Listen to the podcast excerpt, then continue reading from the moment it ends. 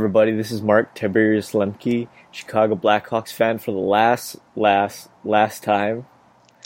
I shed a tear. Yeah, I'm going to shed a tear for it.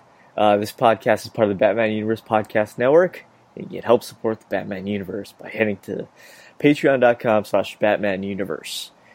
Um, so Tim, before we get to anything, anything that we do on this podcast, uh, what is our new name for the show for this year? Yes, it's that time again. 2017 is over, and Mark Tiberius Lemke, Chicago Blackhawks fan. It was a great title for a year, even though it was a mouthful. But I think we got on it pretty. Probably took us a few shows so we could say it in the intro without messing it up, or at least for me. But by the time we got into the middle, I was saying it. It was coming, you know, streaming off the tip of the tongue like normally. So, Mark Tiberius Lemke, Chicago Blackhawks fans, goodbye. But for 2018, uh, we're going to be having another long name, but this time it's going to be in honor of Jordan. Yes, uh, the last three, counting Jordan, our names for the show for every year has been dedicated to our loyal listeners. So for 2018, the Bat Fans podcast will be now known as Jordan from Smallville, Bat Fat or Bat Cat Shipper.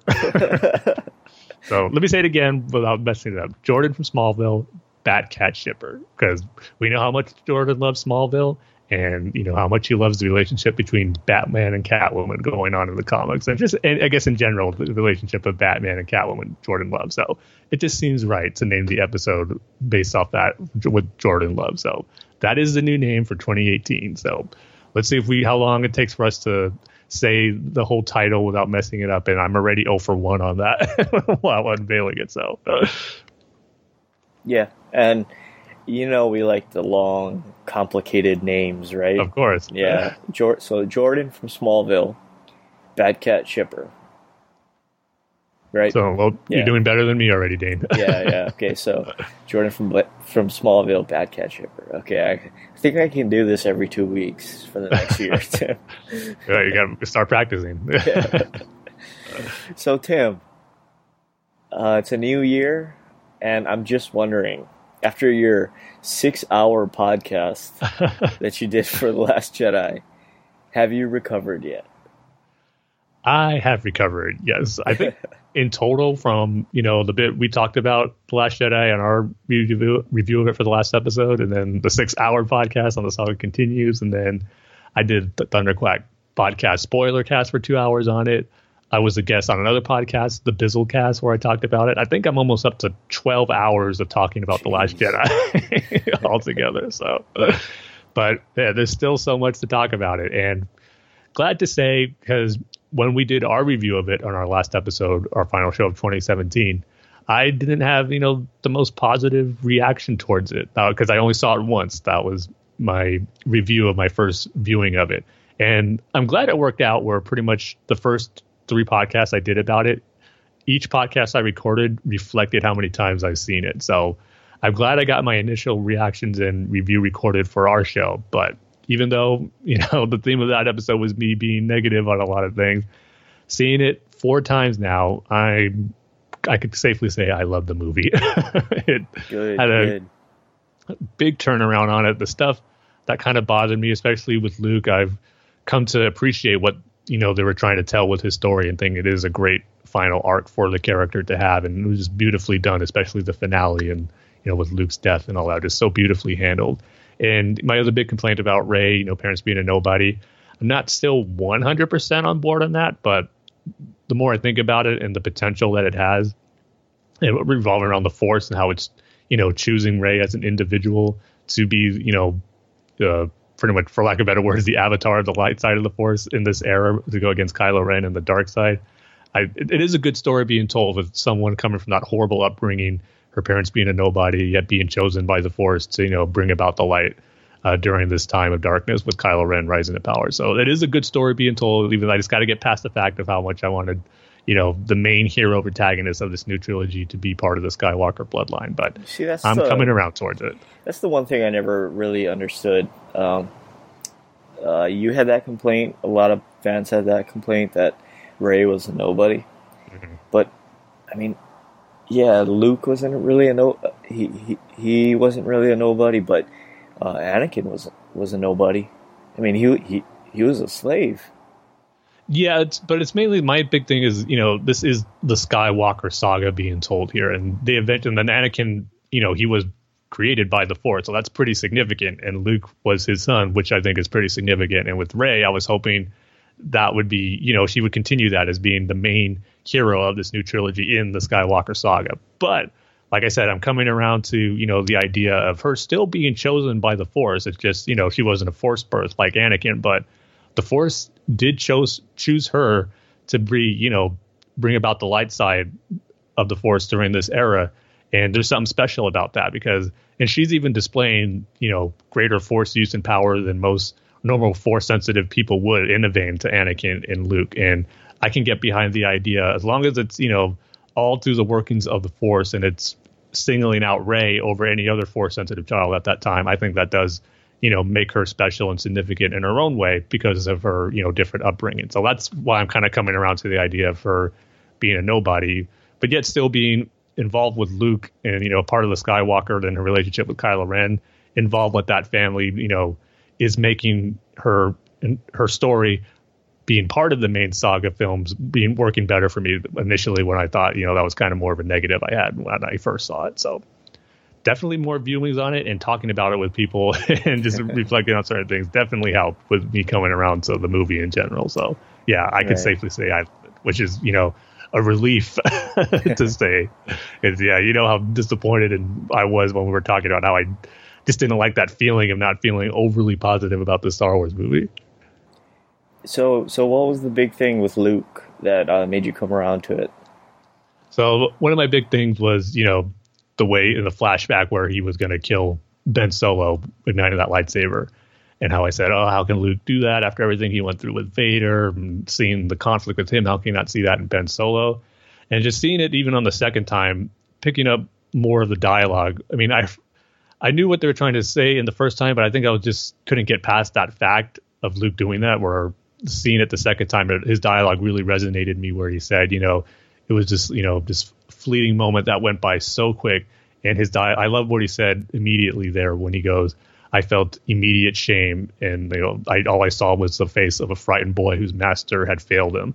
So that and the idea that it was only for a split second that Luke felt that way.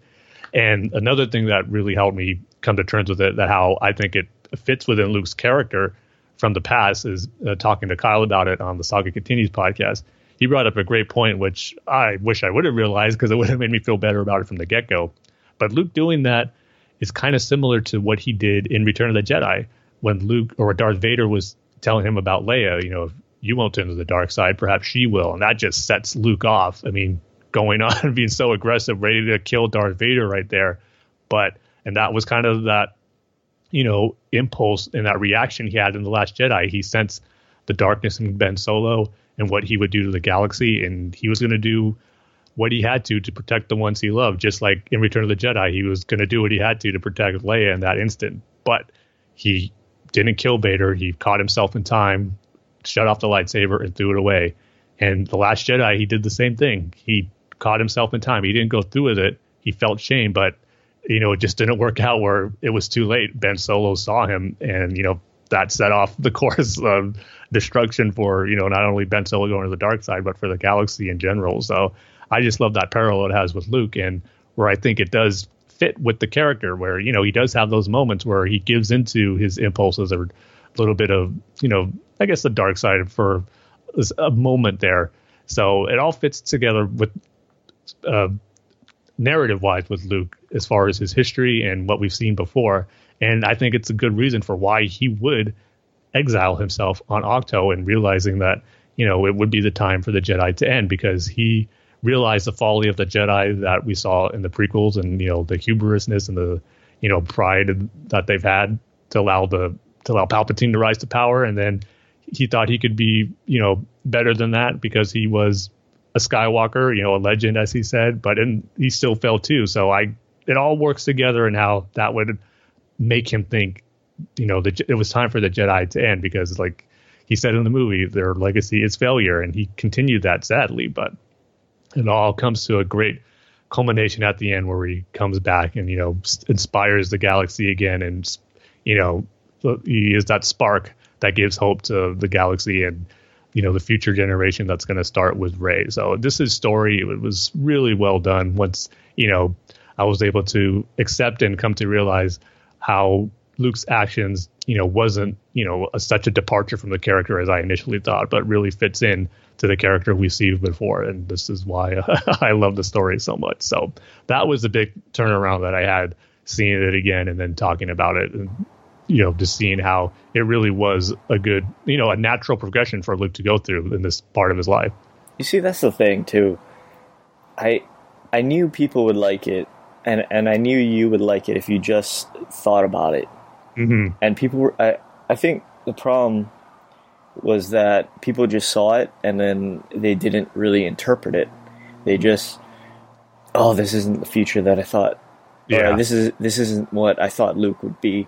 And, yeah, and I'm guilty of know, that too. Yeah, it, it's Yeah. hard because it, it is a shock when you see that. It right, really is. right, yeah. But but now, like, I, I'm so glad that time has passed, um, almost a month, Yeah, and uh, you know, people are thinking about it rather than just purely reacting to it.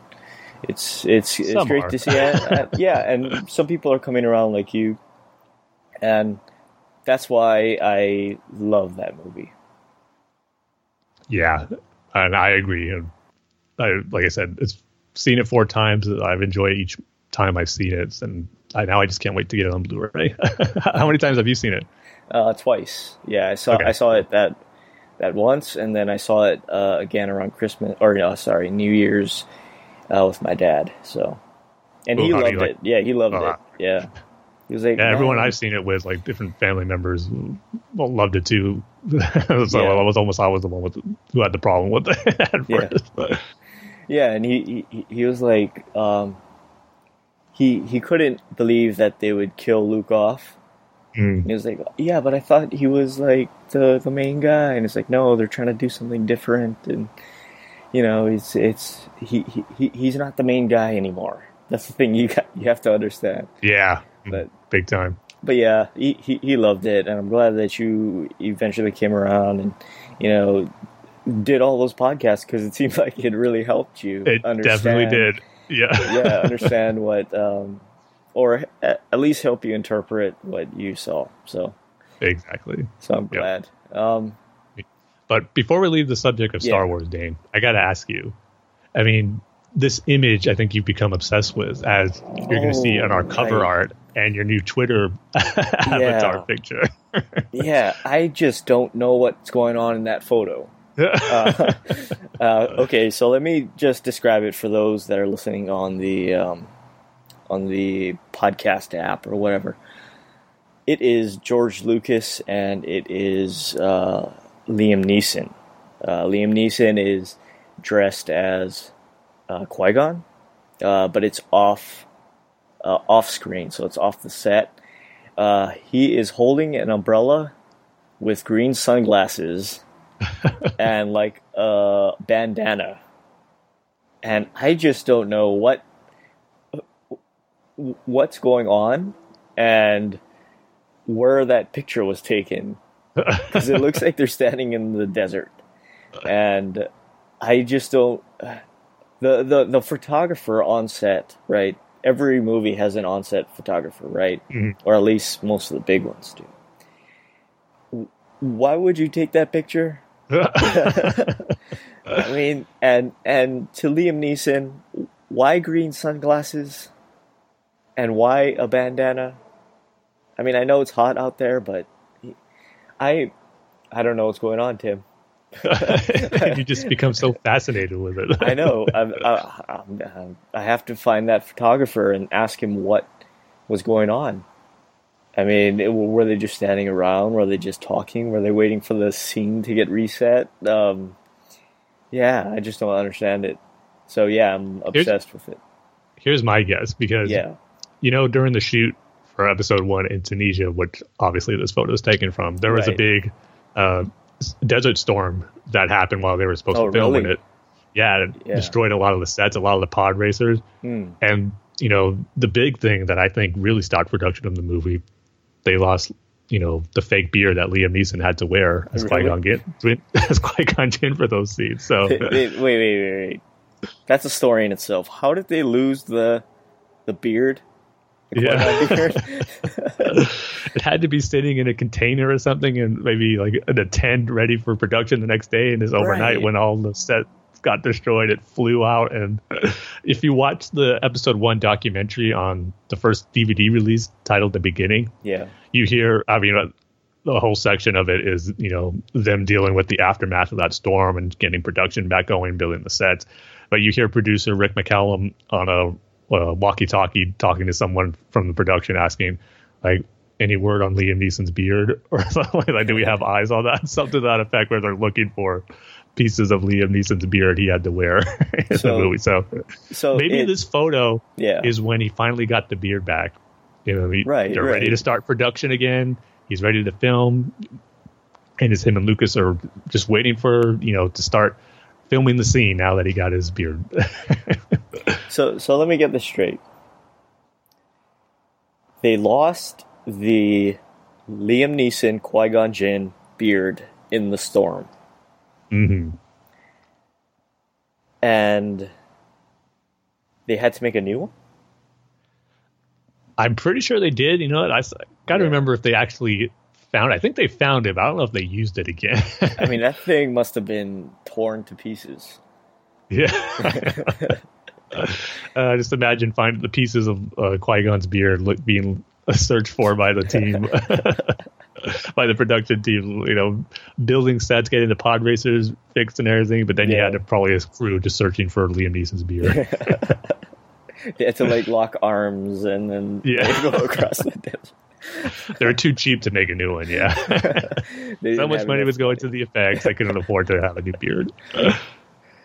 Well, um, yeah. So if you if, if you haven't seen this picture, uh, go to the BatmanUniverse.net. Uh, f- click on over to the uh, Bat Fans section and take a look at this cover art because it is probably I'd say now now Tim. I know there's been a lot of great pictures in the history of Star Wars, uh, both on screen uh, stills and uh, um, behind the scenes photographs. I have to say this is number one. in your book, Tim. oh wow. This is number one, and that's including this new trilogy, which I haven't seen any pictures. Nobody has seen any pictures of this new Episode Nine movie, so I include that too. it's it's going to be impossible to beat for you. Uh, it's that iconic already.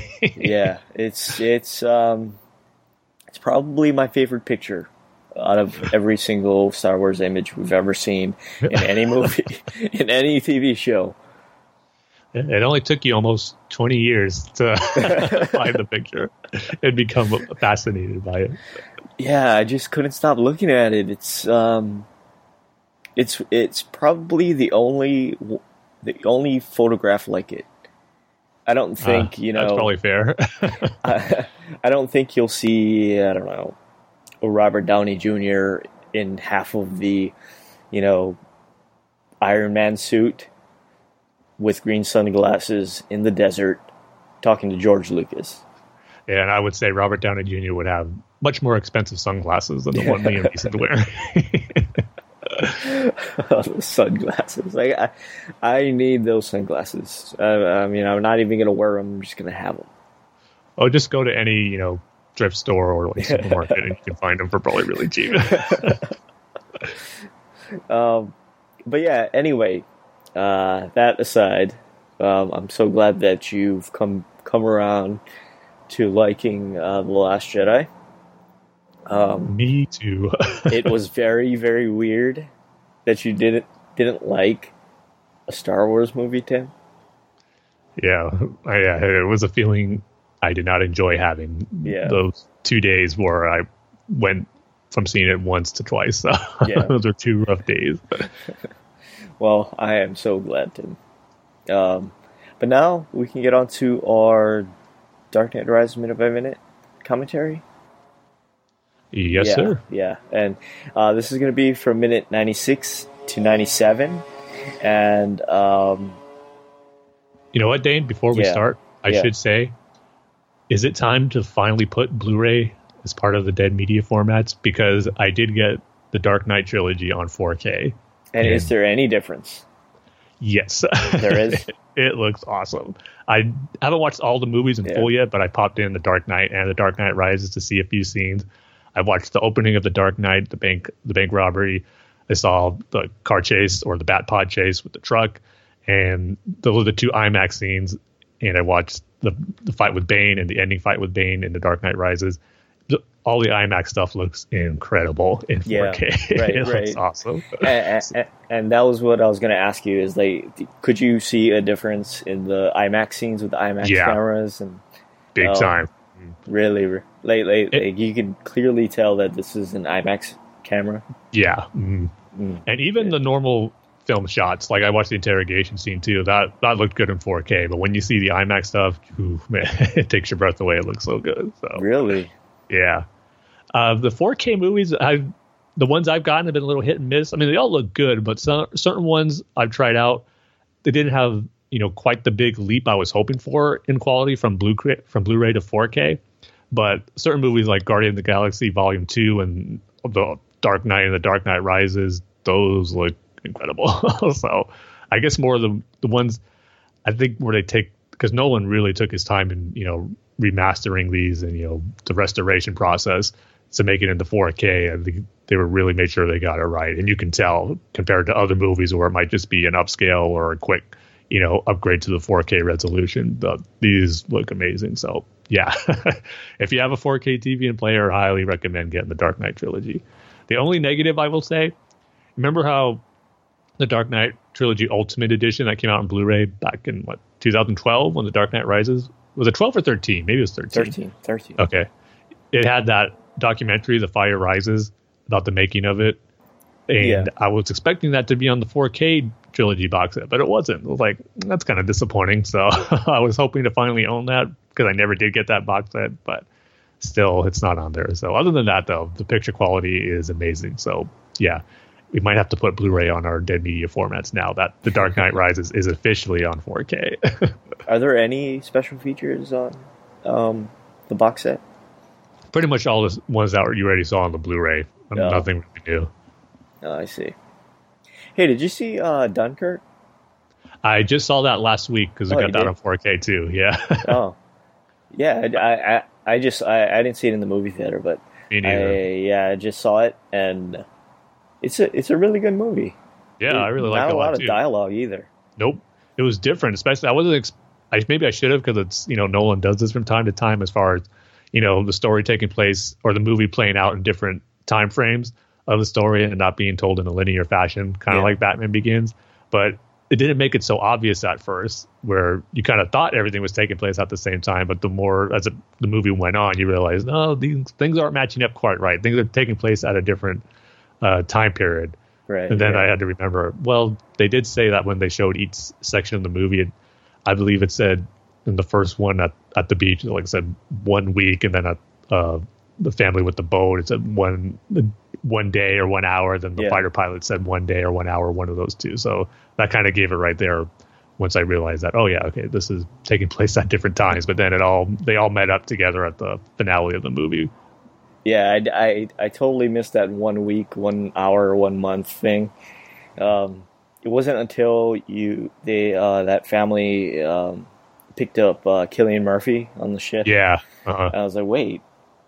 And then there's a scene where he's in a lifeboat.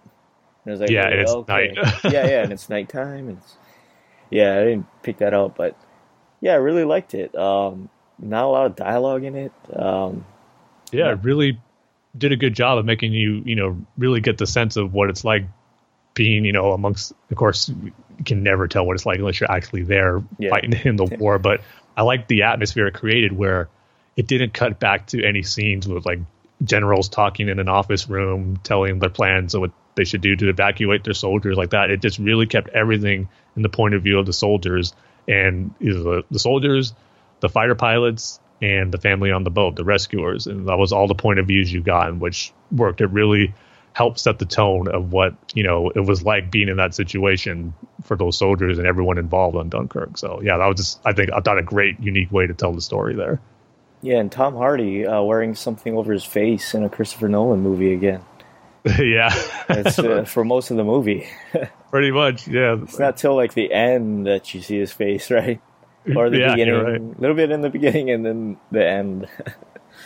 Yeah, when someone, when Chris Nolan needs someone whose face is going to be covered, Tom Hardy's the guy to call. yeah, and put on a weird accent too. yeah, Uh, but anyway, uh, this Christopher Nolan movie, The Dark Knight Rises, um, this is from uh, minute 96 to 97. So grab your Blu-ray, uh, sad, sad to say. yeah, that's time. Uh, grab your VHS copy, grab your projector, grab your HD DVD, grab your laser disc, grab your um, Blockbuster rental, and then your Netflix um, physical media subscription, and your GameFly movie subscription. Don't forget GameFly. Do they have movies? I thought they did. I I think they sell movies. Huh, sure. Maybe, yeah. yeah, maybe they added that after I unsubscribed from my subscription, which is like ten years ago, so it is possible. Oh, you too. Like I, I, I must have tried it like twice. Uh, I, I, I must have rented like two games, and then I was like, yeah, no. uh, but but speaking of video games, before we get to this Dark Knight Rises minute by minute commentary, um, I got an Xbox, Tim. I don't know if you know this, Tim. Well, seeing your name on my Xbox friends list gave me a pretty uh, good idea that you had one now, which I gotta say is awesome. So, welcome to the Xbox Live family, Dane. yes, so I have both consoles. This is the first time I've um, owned an Xbox since the early days of the Xbox uh, 360. It just came. It it had just come out, and I bought the Xbox 360 before I bought my PlayStation uh, 3. So, um, just a quick review. The controller is way way better than it was on the 360. Um, I especially like the uh, um, the is it are they called bumpers or are they called Yeah. triggers? Um, Well, the ones like on the very bottom of the triggers, the top ones are the bumpers. okay, so the triggers. I like how in some games, uh, if you're going left or if you're going right, um, the the the uh, triggers vibrate, but the other one Uh-huh. doesn't. So, like, for example, in Forza, if you're over braking, uh, the left trigger will rumble, and if you're burning out, your right trigger will rumble. So I really like that feature. That's cool. Um, the buttons, not so much. Um, I think they need to do something uh, more with the with the buttons. Um, they're a little too slippery, and they just feel cheap. You know? Yeah, I know what you mean there. Sometimes Yeah. I feel like if you play it a long time, that they're gonna pop off. yeah, yeah, right. Um, I I actually like the joysticks more than uh, on the Xbox controller than I do on the PlayStation controller. So Yeah, I, I- I really like the joysticks on them. Uh, D-pad, not so much. yeah, that's the biggest flaw in every Microsoft controller is the D-pad is awful, unless you get the Elite controller. But Right, right. But overall, I love the new controller. Um, I- I thought that the Xbox 360 one, especially when you load it up with batteries, was way too heavy uh, and too bulky. But this one, they slimmed it down. They made it lighter.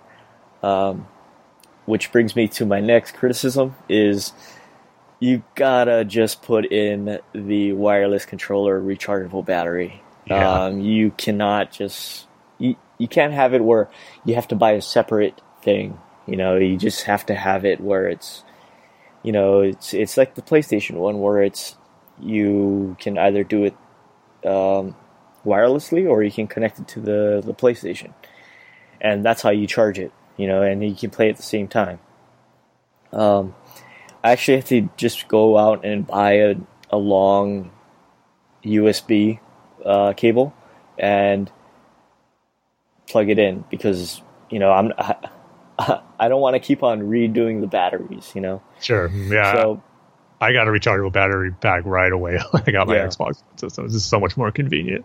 Uh, but positives, I really, really like the the user interface on the Xbox more than I like it on the PlayStation. The PlayStation is really, really basic. It gets real boring after a while, so you have to put up a wallpaper. Um, but the Xbox uh, UI is so much better with all the window with with the yeah Windows because it's based on Windows, right? Hmm. Um, with all the windows and like all the little like uh, how you can go back and forth through the through the menu. I just like how smooth it flows. Flows it it flows better than the uh, the PlayStation UI. So yeah, that's the positive. Um, yeah, overall a really really good system. Um, the biggest letdown though, Tim, and I hate to say this to you, think I know what's coming. is Battlefront. Yep, I knew it. Yeah. I just it's so so disappointing, uh, especially that campaign. I am having a hard time getting through it. It's just I I don't I don't know what it is. Maybe it's the um, just sort of basic Call of Duty campaign where it's uh it's on rails and you can't really do anything. Um, yeah, that that's just that that was just a huge huge letdown. Um, the the basic weapons, um, nothing really special there. I know if you play the, the online multiplayer, maybe it gets a little more complicated, a little more specialized, but yeah, you can um, modify it all that stuff and Yeah. But in the campaign, it's such a letdown. yeah, the Um, campaign I thought it wasn't great, but to me, it, you know, it was good enough for me to enjoy it. The story I thought could have been better. I thought I wish. Well, how far are you into the campaign? like, what um, map are you on? I just finished the disappointing uh, Tie Fighter part. Okay, you, what your Imperial Tie Fighter is still like? Uh, do you care if I spoil it if you're not enjoying it? Yeah, because I I, I kind of want to just play it for the story. So okay, oh, I'll, I won't say anything. it- yeah, it's the first the when you have to fight your way to the landing platform, and then you take off, and then the, ne- the next stage is the um, uh, you're kind of in space, and there's a bunch of like debris. yeah, okay. Yeah. So you're still pretty early on into it then. Okay. Yeah, I'm having a really hard time uh, getting through it. It's it's not made very well. If I if I have to complain about it, I'm sorry, Tim. I know I I know this is like your game. Well, to be honest, it's not my favorite game of the year. It's probably like my fifth favorite game of the year, so I'm not taking it too personally. But it's this multiplayer is definitely the most fun I've had with it. The single player, you know, I enjoyed it for what it was, but it was nothing great or special. So Yeah, I kind of know what you're saying there. But visually, though, it looks amazing. but on the positive side of games, uh, Tomb Raider, Rise of the Tomb Raider, is really really good. yeah, I've heard good it's things about it. it's that. one of the best games I've played, I guess, last year since uh, this is a brand new year. Um, it's it's such a great game. It's a it's a way way better story than the first one. Uh, more of a memorable villain, I'd say. Mm, okay, and- that's good. Uh, yeah, the the whole the whole the, the, the whole thing is great, and I like the new Lara Croft. Uh, she's she's probably like one of the best uh, heroes in video games right now. Um, Yeah, one complaint. to- One I'm sorry, complaint, go though. Yeah, sorry. Uh, one complaint. Um, I I don't really like how they. I don't know if they gave the actress. I, I, I forget her name, but um, I, don't know if it's just the direction they gave her, but um, it's she she kind of overdoes it with the with the heavy breathing while she's talking. okay. You know what I mean? Like, like let's say you ran, right? You ran over to somebody, and then you started talking to them. She she Mhm. she does that like way too way too much.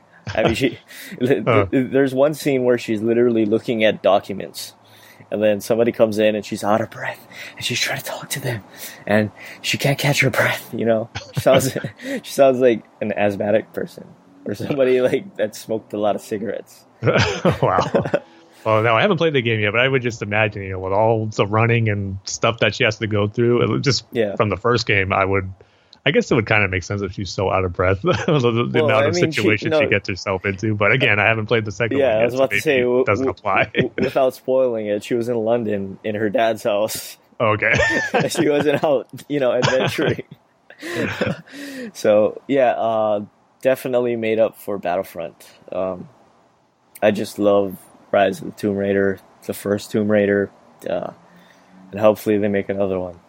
It's kind of weird how they did that exclusive though, the Xbox exclusive, where they they didn't release it for three months or whatever it was, and then after that it went to PlayStation. But uh, yeah. Anyway, yeah, great game. Uh, so yeah, overall, I think the Xbox is right on par with uh, with the PlayStation. PlayStation has a few things that I don't like. Uh, like I said, the menus, the the, menu screens, um, some of the bugs where it'll shut down your system. Um, you know, just little stuff like that. And the Xbox has some stuff. Uh, a lot of crash issues, I'd say. Uh, I was playing uh, Forza Horizon 3. Uh, that crashed on me like twice, and then when I was playing really? Tomb Raider, it crashed. So huh. I don't know if it just has to work itself out or something. Um, but I, you know, had to turn off the system. So yeah, it's happened a few times, but not so much where I think it's become a nuisance or a problem. It's, it is rare for me when it does crash, but it does happen. So yeah, yeah, yeah. So overall, it's right on par. Um, you you'll do well if you can only buy one. Um, either one.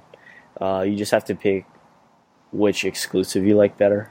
You know, yeah, exclusive titles. That's, that's what it comes down to. Yeah, which I think PlayStation has the better exclusives, but um, I don't know. You might think that Xbox does, but uh, yeah, for me, PlayStation has better exclusives. Um, but you know, if you're not into that, you're not into the exclusives, then either one will do you good. So yeah, that's my review of Xbox. Well, again, I'm glad you're part of the you know Xbox Live family again, Dane, and hopefully there will be a game where we can finally play together. Yeah. I was thinking Battlefront, but now I don't know how much you're gonna be playing that. so. it, it, it's almost getting to the point where I'm thinking about uninstalling it. Because it's, oh, it's a shame. yeah, it's not very good. Um, but anyway, yeah, sorry, I it, it's like a huge, huge, huge um, tangent. But let's do our, let's do our Dark Knight Rises minute by minute commentary. So Tim, are you ready? Let's do it. All right. So minute ninety six to ninety seven. So uh, uh, three, two, one, play. The Gotham City at sunset with smoke filling the sky. Looks very polluty. Yeah. And Gotham's always known for not looking the best yeah. as far as like when you compare it to cities like Metropolis. then we get the finally the Gordon and John Blake you know, relationship really building here. Yeah, and I've have as much as we know we've only been doing it a minute, it is going by fast because we're getting to some pretty big stuff coming up Oh, between them. Because just a few, you know, I guess episodes ago, there were Gordon's in the hospital, so it's good to finally start getting scenes with him where he's out of the hospital and with John Blake. Just wait till we get to the Bruce training montage. He's in the pit. Yeah, a few times of him trying to make the jump. And here at Bane's big speech, which you know we're, we're just not gonna make no through, no. We're just gonna end with Selina Kyle Selina. in her jail cell yeah. watching him. So we'll definitely uh, get into more of Bane's speech in our next one, which I got some stuff to say. you know, um, what I've always wondered, or maybe I'm I just can't remember. Mm-hmm. You know when they when uh, uh, John Blake and Commissioner Gordon go to that apartment and yeah. they're talking. Is that Blake's apartment, or is that I assumed it was Blake's. Yeah. Well, yeah. but it might be Gordon's because you know his wife and family left him. So I don't know. I guess we'll have to speculate and dive into that once we get to that part. Maybe we can spot certain things. Yeah, because I was lead thinking, us to believe whose apartment it is. Yeah, I was thinking that Blake is just a regular beat cop, right? Mm. And I don't think he can afford an apartment that nice. No. True. so maybe it's Commissioner Gordon's. yeah. Um, like I said, I'll have to get a better look at it when we get there. but anyway, uh, our feature topic for this episode, Tim. Yeah, so uh, for our feature topic for this episode, we're in 2018 now, so that means we got to do our annual year in review of 2017, where we talk about some of our favorite comics, writers, artists, and just moments of DC and Batman, and also some of our disappointments of 2017 in regards to comic writers, artists, and moments or events that happened. So, um, to kick off, as always, we start with our best comic writer of 2017. And if you were to ask me about when Rebirth was first starting, we got the first arc of Tom King's run. I probably wouldn't have thought I would be giving him the award for best comic writer of 2017 for me, but he's had a lot of great issues this year, and you know, not all of them were perfect. I will say that there were still some issues I didn't quite enjoy, mainly in the Wars of jokes and riddles. But he definitely had more great stuff than he has ever had in a year. I would say. You throw in I Am Bane storyline, which I thought was fantastic. You had rooftops with uh, Batman and Catwoman, and then throwing in their whole uh, getting engaged, which at first I wasn't sure how that would play out, but uh, with the issues we've gotten, the more recent ones, it's turned out to be a really smart move in my opinion because there's been some great scenarios and interactions with them and other characters that made for some really good reading. And then you just you know throw in, like I said, some some stuff in the Wars and Riddles that I really didn't like, but there was some also amazing stuff in that story arc. In particular, his story of Kite Man and those Ballad of Kite Man issues. I mean, who would imagine that such you know a D or even more below grade level character would have one of the most compelling stories of the year in comics as far as Batman villains would go. So he did an awesome job there with Kite Man. And then even the end of the Wars of Jokes and Riddles, that final confrontation with Batman, Joker, and Riddler was so so good and just a great you know conclusion to that story arc. Even though there were some bumps in the road, it all came together in the end for a really satisfying story. But the thing that sets Tom King at the top really for this year is the button storyline and the moments we've got uh, Batman and the Thomas Wayne version from Flashpoint, which I'll get into more later when I get to another category. But all those stories and moments in comics is what's you know given what's going to make me give Tom King the best writer of 2017 award for our podcast. He really started to, I think, really become one of the best this year. While early on when Rebirth first started, there was a lot more stuff I didn't like than I did, but now it's becoming the opposite. Where there's much more stuff that I do enjoy from him than I do not. So, Tom King, you get the best writer of 2017. And now for best comic artist of 2017, going to keep it in the, the Batman title family, where I'm going to give it to Jason Fabok for the art that he did, and not all of the Tom King's books, but the main one being the button. The artwork on that really complemented the amazing story that was being told here. Some of the moments that we've gotten to Batcave with Thomas Wayne, Bruce, and Barry, and the, the, action sequences they had in there, the emotional moments, it just really perfectly captured what you know. I think what made or helped with what made that story arc so so good. And Jason Fabok's art really helped with that. And yeah, also doing the I Am Bane storyline with some great visuals with that as well. As far as you know, the action sequences between Bane and Batman, there was really some great moments that played out there. So, yeah, I'm going to give the best artist of 2017 to Jason Fabok. And now for my best, or actually the best single issue of 2017. Um, this is where I'm really going to get into the button story arc. Batman number 22, the moment where Batman and Bruce Wayne and Thomas Wayne come face to face and they have such incredible dialogue together. I mean, it was really special. There was some really great issues this year. Like I said, um, or actually I haven't mentioned yet, but Batman and Elmer Fudd was another big surprise this year from Tom King, which you know, like I said, so many great different story arcs that helped make him my favorite writer of 2017 team, Batman Elmer Fudd was such a surprise, but such a well told story. Just a great single issue story that we got. And then at the beginning of the year, I think one of our first episodes of 2017 where we reviewed Teenage Mutant Ninja Turtles Batman number four. I thought that was going to be, you know, my favorite issue of the year. It was so good with Batman telling his origin to Raphael and really having those characters connect. I thought was brilliant in that issue.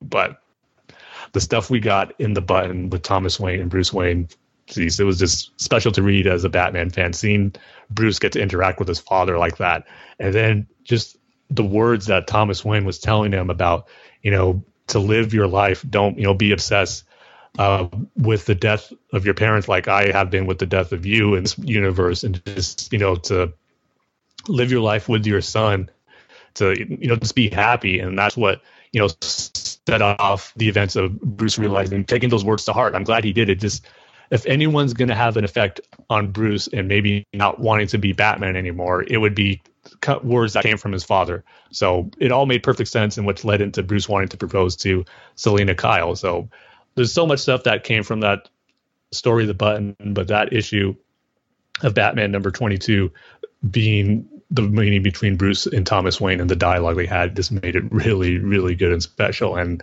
I had to make that my, you know, best single issue of 2017. So yeah, it was great. And hopefully it'll be hard to do, but hopefully there'll be more stuff in 2018 that can rival that moment because it was pretty special. But then I guess we'll get into final bit of favorites of 2017 favorite overall Batman or DC moment. Uh, favorite moment or experience, I should say, of 2017. And this one I'm going to cheat. I'm going to kind of give it to two, but it's going to be on the movie front. Seeing Wonder Woman and seeing a Justice League movie were pretty special for me this year. I mean, we know the DCEU has had its problems, but those kind of all went away for a time period with Wonder Woman and just how the divisiveness of Batman versus Superman, Man of Steel, Suicide Squad. We had none of that with Wonder Woman, and it was really a DC movie that you know pretty much everyone responded to and enjoyed, and pretty much became a phenomenon of the year, which was amazing to have that for Wonder Woman's first mo- movie, and deservedly so. It's a great movie. I mean, she got the treatment that she deserved for live action. I mean, Patty Jenkins, Gal Gadot, everyone involved did such a fantastic job with Wonder Woman. So getting to experience that this year was a highlight. And I might be in the minority with this, but I got to say the same for Justice League. I know I'm one of the ones who really, really enjoyed it, seeing it the first time, and I still maintain of loving the movie because it just total DC goodness for me and geeking out with a lot of stuff. Yes, it has its problems, but to me, I the stuff that I got on screen, I just enjoyed the heck out of it. Seeing all these heroes finally together in a movie, when they were together, they just nailed it for the most parts. Their interaction was just so great. Seeing the Justice League on live in live action in a movie for the first time was, you know, for the most part, what I wanted to be. Sure, I could set it on a review stuff, some stuff where I wish they could have had in the Justice League movie, but um, what I got, I'm to take, and I just had a great time watching it uh, for the first time. It was just such a cool experience as a DC fan to finally get that. So, those are my favorite overall moments of the year. But as always, with favorites comes disappointments. So, for some of my disappointments of 2017, uh, for disappointing writer, this was hard to do because I almost wanted to take this out because I kind of felt bad having it because there wasn't really anything really, really bad that I thought, oh, this is easily the worst. But if I'm going to go with disappointing, and this might surprise you, Dane, but I think I'm going to give it to Scott Snyder this year, which I never thought I would do. But I Scott Snyder, I hold on such a high level as far as a writer for doing such great stories. And 2017 just he had great issues and stories in All Star Batman, like the first Ally. I loved that. But the arc that came before that, it was you know okay, it was not great. But the main thing that I'm gonna have Scott Snyder as my disappointment of 2017 is because of Dark Nights Metal. I just haven't really been enjoying it like I was hoping I would. And I'll kind of get into more to that later, but it just, yeah, it just too much going on in there. And I just felt it just not hitting the right beats and notes that I was hoping it would, and like normal Scott Snyder stories usually do for me. So, well, again, while it's not horrible, some of his stuff was a little more disappointing, and which was surprising. So, I'm gonna have to give, unfortunately, that uh, title to Scott Snyder for disappointing writer 2017. Now, most disappointing artist of 2017. This one was a little easier because uh, this one's going to go to Marcio Takara, which uh, hopefully I'm pronouncing the name right. But it was uh, the, the, the artist for the Detective Comics story arc of League of Shadows, and that wasn't one of my favorite arcs in general. But there was one issue of it where it was just really, really bad. I think it was in 954, where it's just the artwork, the character models in the faces just did not look right. And so that was something that stuck out me, stuck out to me for the year. Where out of all the issues I've read, it just you know was the one that didn't look the greatest. So I'm sorry, Mr. Takara, but the honor of worst, or again, I don't want to say worst, most disappointing artist of 2017. And then most disappointing issue of 2017 for me, again, going back to Detective Comics, is that issue of 954. Not only the art, but the story arc. That was probably the one out of the whole year where I just didn't like. Was mainly for different directions they took.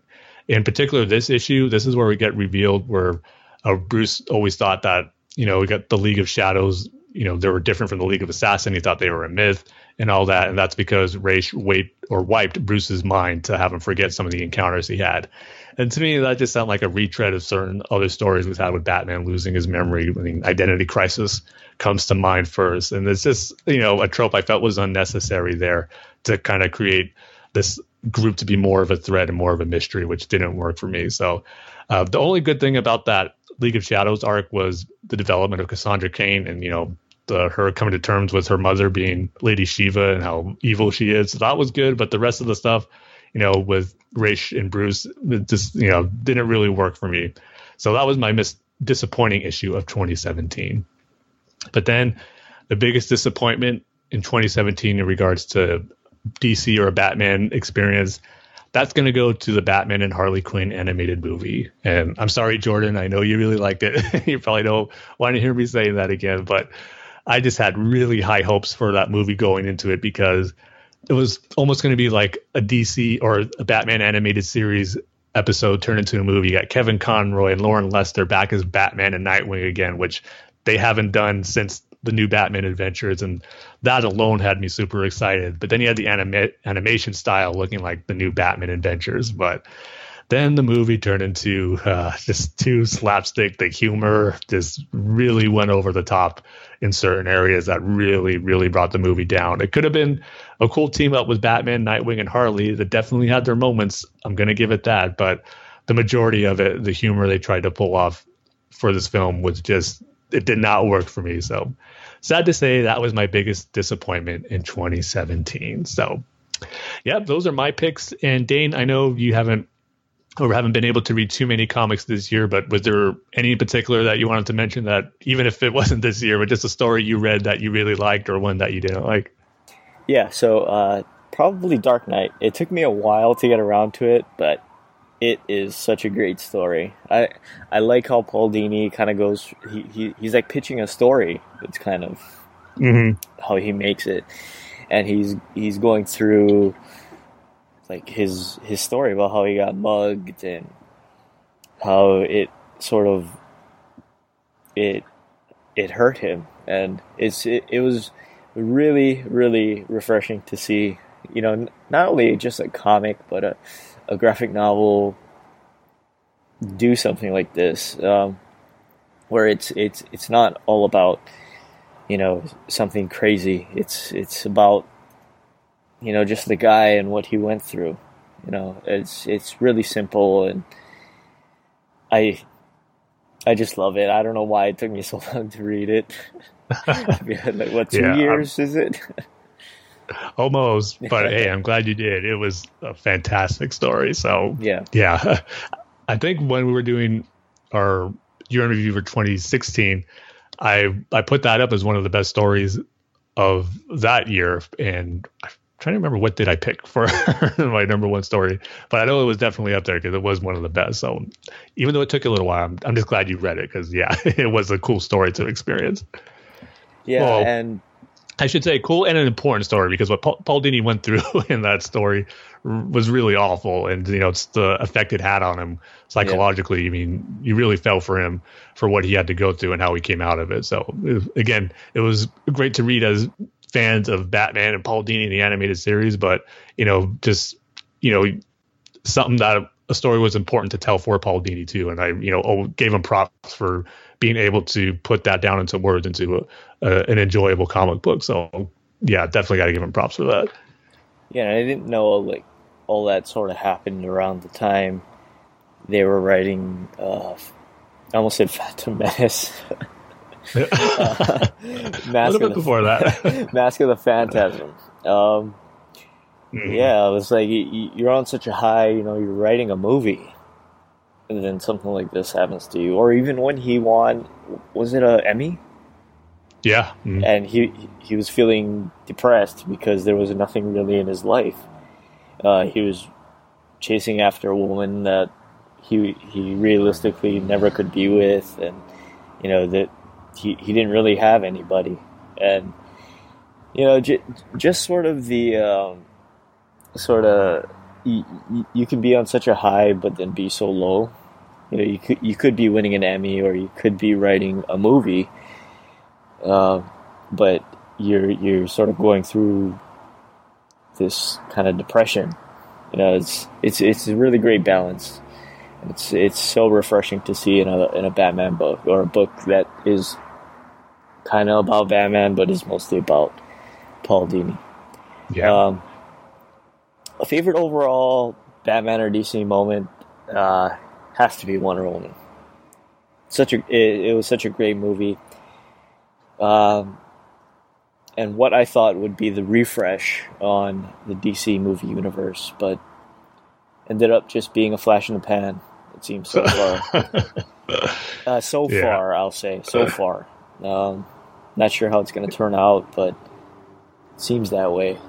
So, yeah. Um, as for disappointing uh, DC moments, it's going to have to be. I'm sorry, Tim. I'm sorry, I Jordan. I'm sorry, Mark. I'm sorry if you're listening to this and you like this, but uh, it has to be Justice League. I knew we were going to be on opposite sides there, Dane. Um, yeah, yeah, it's pretty obvious if you've listened to this podcast before. Um, big, big, big disappointment. I thought they'd learned their lesson. Uh, reviews came out, and it was like, okay, they haven't. Um, yeah, and and it's it's not only the movie; it's also the fact that it's the they they restructured the entire DC film uh, side of Warner Brothers. You know, mm-hmm. they they they needed this movie to come out, and not do the mo- not, not do big big money, and they had to restructure the whole DC films. You know, it's it's kind of it's kind of bad, and now you know, so, so, sort of like the Justice League. I mean the the Green Lantern movies, the Flash movies. The I, I know they already finished with the Aquaman movie. Uh, the the Batman movie. What's going on with that? You know, I know there's a new mm-hmm. director, but you know, is Ben Affleck going to be Batman? Not from what I saw in Justice League. You know, is it, it seems like he doesn't even want to be Batman anymore, play Batman anymore. You know, it's mm-hmm. so it's it's sort of like all of that combined into Justice League, and it's like ah, uh, it's it's not a good movie. I mean, it's it's not a good movie. It's not written well. The CGI doesn't look good. Ben Affleck is kind of just I have to do this movie, you know, so I'm just gonna half do it, you know. Uh, only bright spot Wonder Woman, was Wonder Woman in that movie, so I hate to say it, Tim, because I know it's gonna break your heart. Biggest disappointment is Justice League.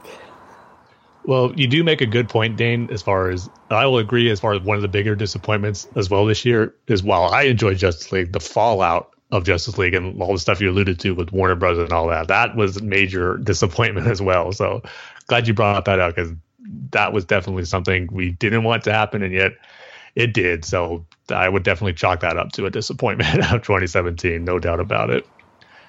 But before we wrap up, got a couple of responses from Twitter when I put the word out for some of our listeners' favorite moments. So first up, um, from our good buddy Rob Myers at Everybody Loves the Drake podcast. Um, one of his favorite comic moments was uh, from the third part of A Lonely Place of Dying, where Tim is finally reunited with Bruce, and uh, they see each other for for the first time after believing he was dead, and just Bruce apologizing. It's a great panel where Bruce says, "I'm sorry, I can't like." I, he just goes to save your strength, like this embracing Tim. This is after feeling so guilty about allowing him to die, and I agree, Rob. That was a great moment. So, uh, the, and also we got a response from Chris S at Chris Strand 73 on Twitter. And this was another great moment from Batman. And I loved it when I read the issue and when I reviewed it on our show from the I Am Bane storyline, where Bane says to the effect that he's going to kill Batman or break him. And Batman's response is so good. He's beat up, bleeding on the ground, and he goes, You know how many times I've heard that. Rest in peace, Batman. There's no escape, Batman. Time to die, Batman. And he goes, Every night, over and over for so many years. This is the end, Batman. Every night, and yet I'm still here. And That's when he gets up, ready to fight Bane and take him down. That was a great. Oh, if it was a movie, it'd be a cheer in your seat moment if you saw that play out for Batman. It was just really, really cool. So, I uh, definitely agree with you on that one, Chris. That was one of the better Batman moments of the year. So, uh, thank you guys for responding. And that's going to, I guess, wrap up our best of and disappointments of 2017. And hopefully it'll be for 2018 another year where it's hard to pick the favorite moments, kind of what, how it was for me in this year with all the good comics we've got and tough tough to pick disappointments as well because that's always a good thing which means you know there's more great stuff out there than disappointments. So we'll see what 28 has in store for us. But overall i thought 2017 was a great year for batman and dc yeah i guess. In your case dane minus justice league. Yeah. Um but yeah, I, I, guess just keeping things on the movie front. Um, uh, the Walter Hamada has been named president of DC Films at Warner Brothers. I guess he's known for like uh, the Conjuring and the It movie, which was really good, by the way. Surprised me. Uh, didn't mm. think that it was going to be that good. Yeah, I've heard good things about it. Yeah, uh, the, the, there's some little like CGI moments. I, I guess it's like, I guess it's like fast running. I don't know what it looks like. okay. oh, I did like, see um, one uh, yeah. thing like that. I think you might be referring to in the commercials where Pennywise comes out of the water and he's moving really fast. Yeah, yeah, that's okay. what I'm talking about. Yeah, and the, there's there's a couple scenes where it's clearly green screen and he's supposed to be jumping towards somebody, mm-hmm. you know, and it's uh, it doesn't look good. But okay. overall, overall, it's a really good. It was it surprised me because I did not think that this movie was going to be good. Um, see, j- just going off of the trailers and stuff, I didn't think it was going to be good, but finally saw it. It's fine. It's great. The water is fine.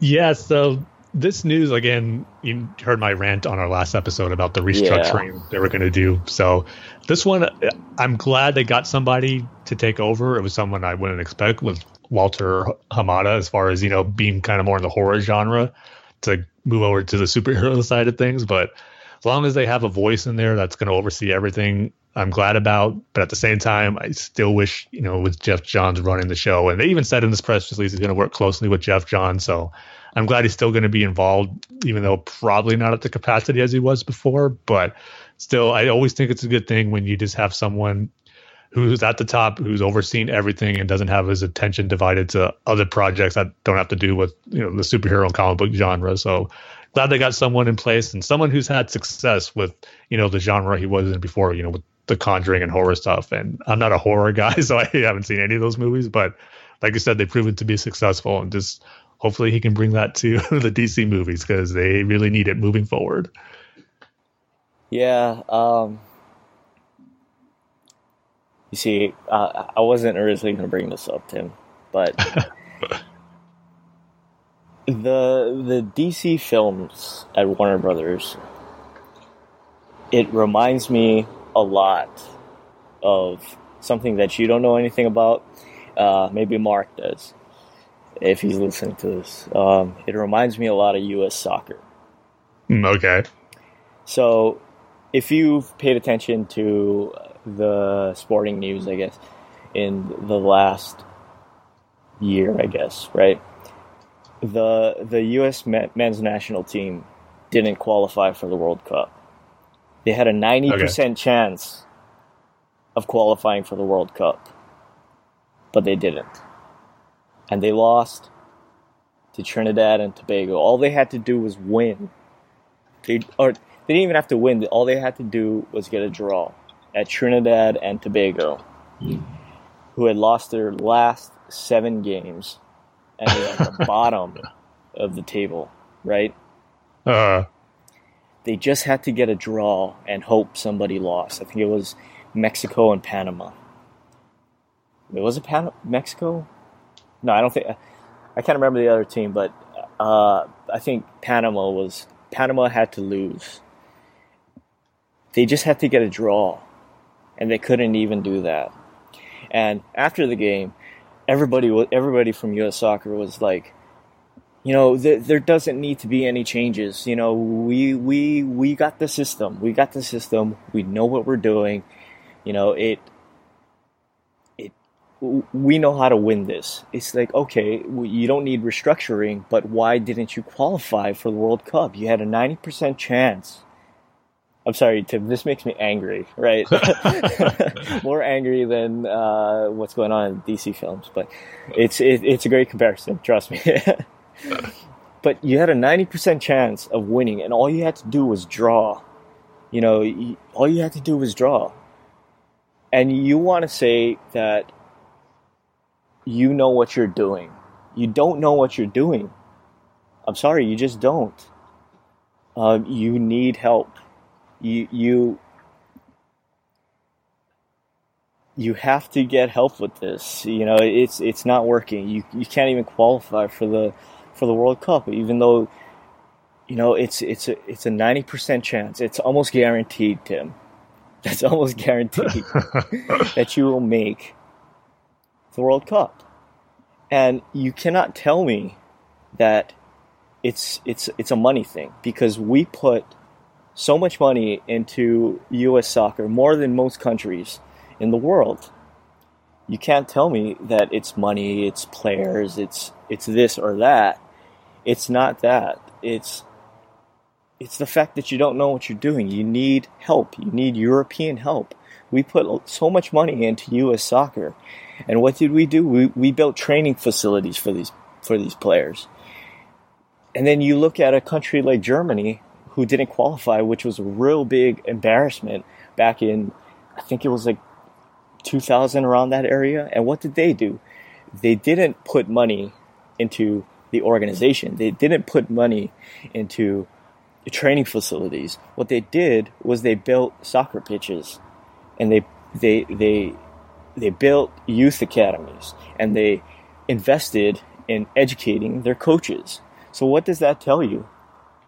You know the the the players don't need high high quality training facilities. They need to be playing with each other since they were kids. We need youth development. And those kids, those German kids that were part of that pro- program back in the early 2000s, what did they do in 2014? What did those kids do? Because they, because uh, the DFB, the, the, the German league, they invested in those kids and they invested in those kids' coaches. They won the World Cup in 2014. Okay, so if if this isn't my comparison, I heard I heard I heard it someplace, but if Iceland, who you know has the population of Anaheim, California, can qualify for the World Cup, you know what what does that say about our system? You know so mm-hmm. you need outside help. You we need our players to go to our our, our kids our, our our kids in our youth systems to go to European academies and learn there because we don't have the youth academies that they do. And so I guess what I'm trying to saying by saying all, going on this long rant about U.S. soccer and the U.S. men's national team is the fact that DC Films needs outside help. Right? So you think instead of looking within, they should looking without maybe poach some people from Marvel. yeah, get somebody from Marvel. Like that. Get somebody from Marvel that knows what they're doing, knows how to run, you know, a big franchise like this. Instead of saying, "Oh, we know what we're doing. We know what we're doing." Gets gets get somebody's help. You know. Mm.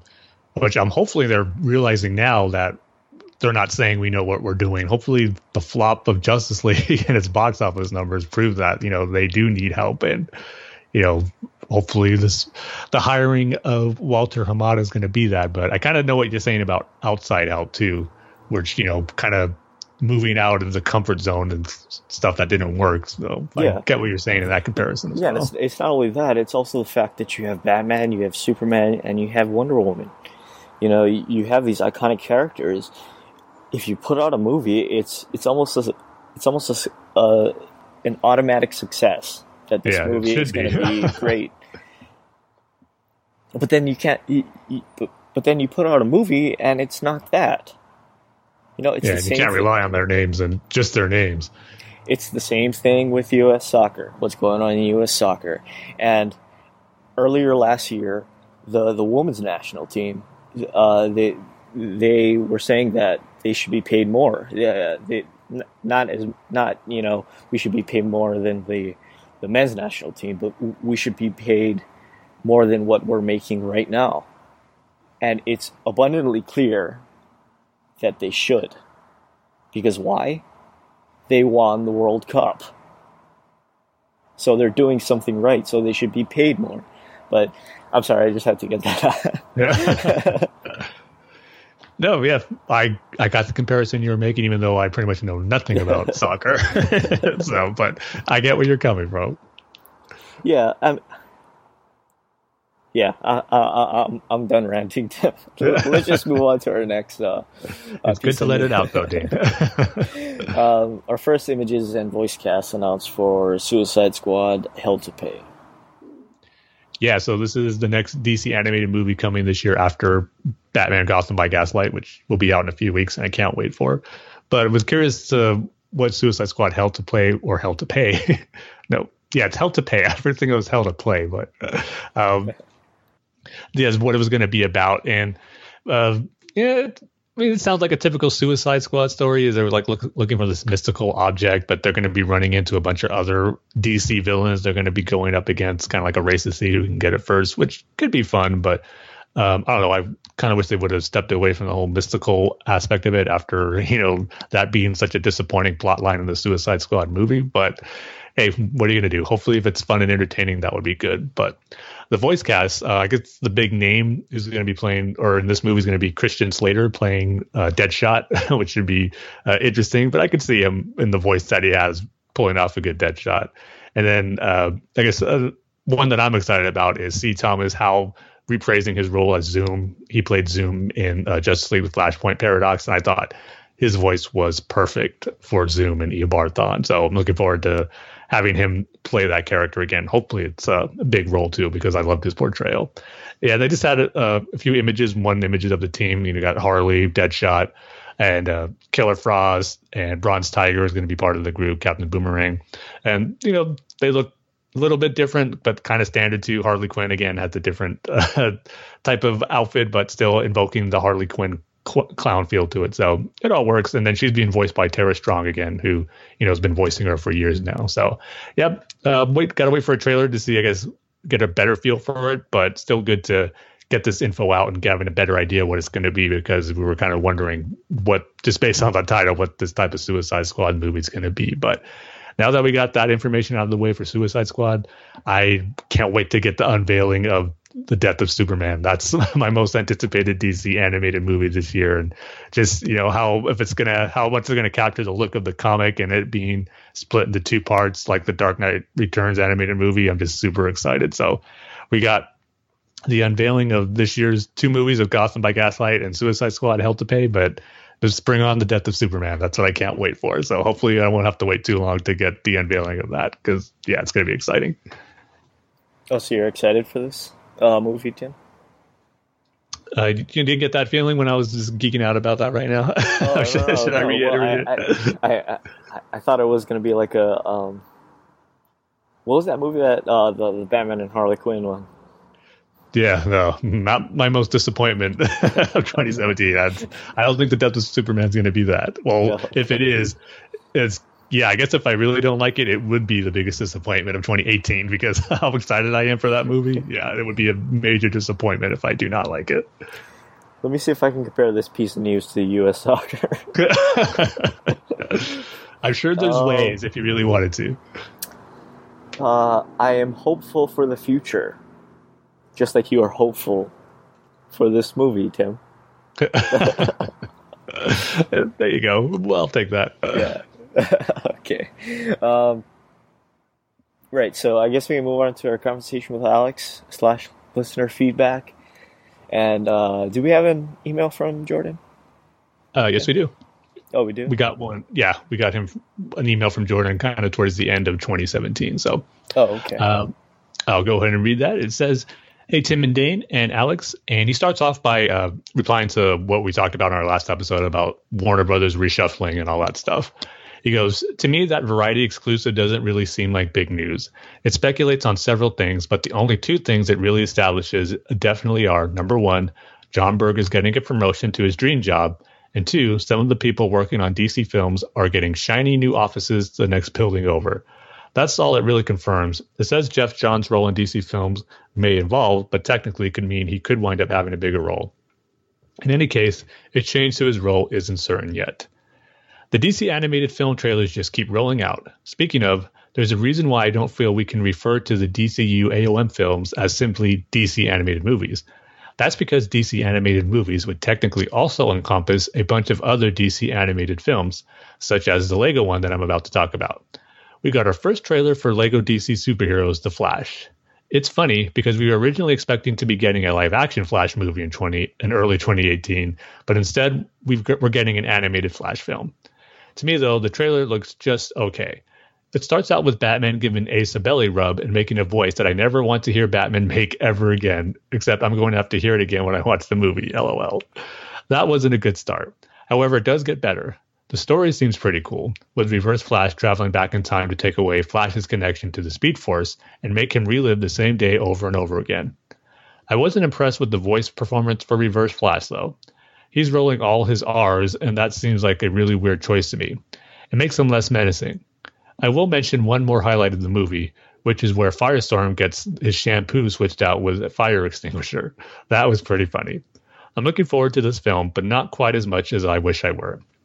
Yeah, I haven't seen the trailer for that yet. I know it's out there and I probably should, but now I really want to because I want to hear that noise Batman makes uh, or that voice when he's uh, really uh, or rubbing the belly of Ace. Like it was, it, that's that's such of a strong impact on you, Jordan. I got to hear it from myself to see if it really is something that I never want to hear again, like you.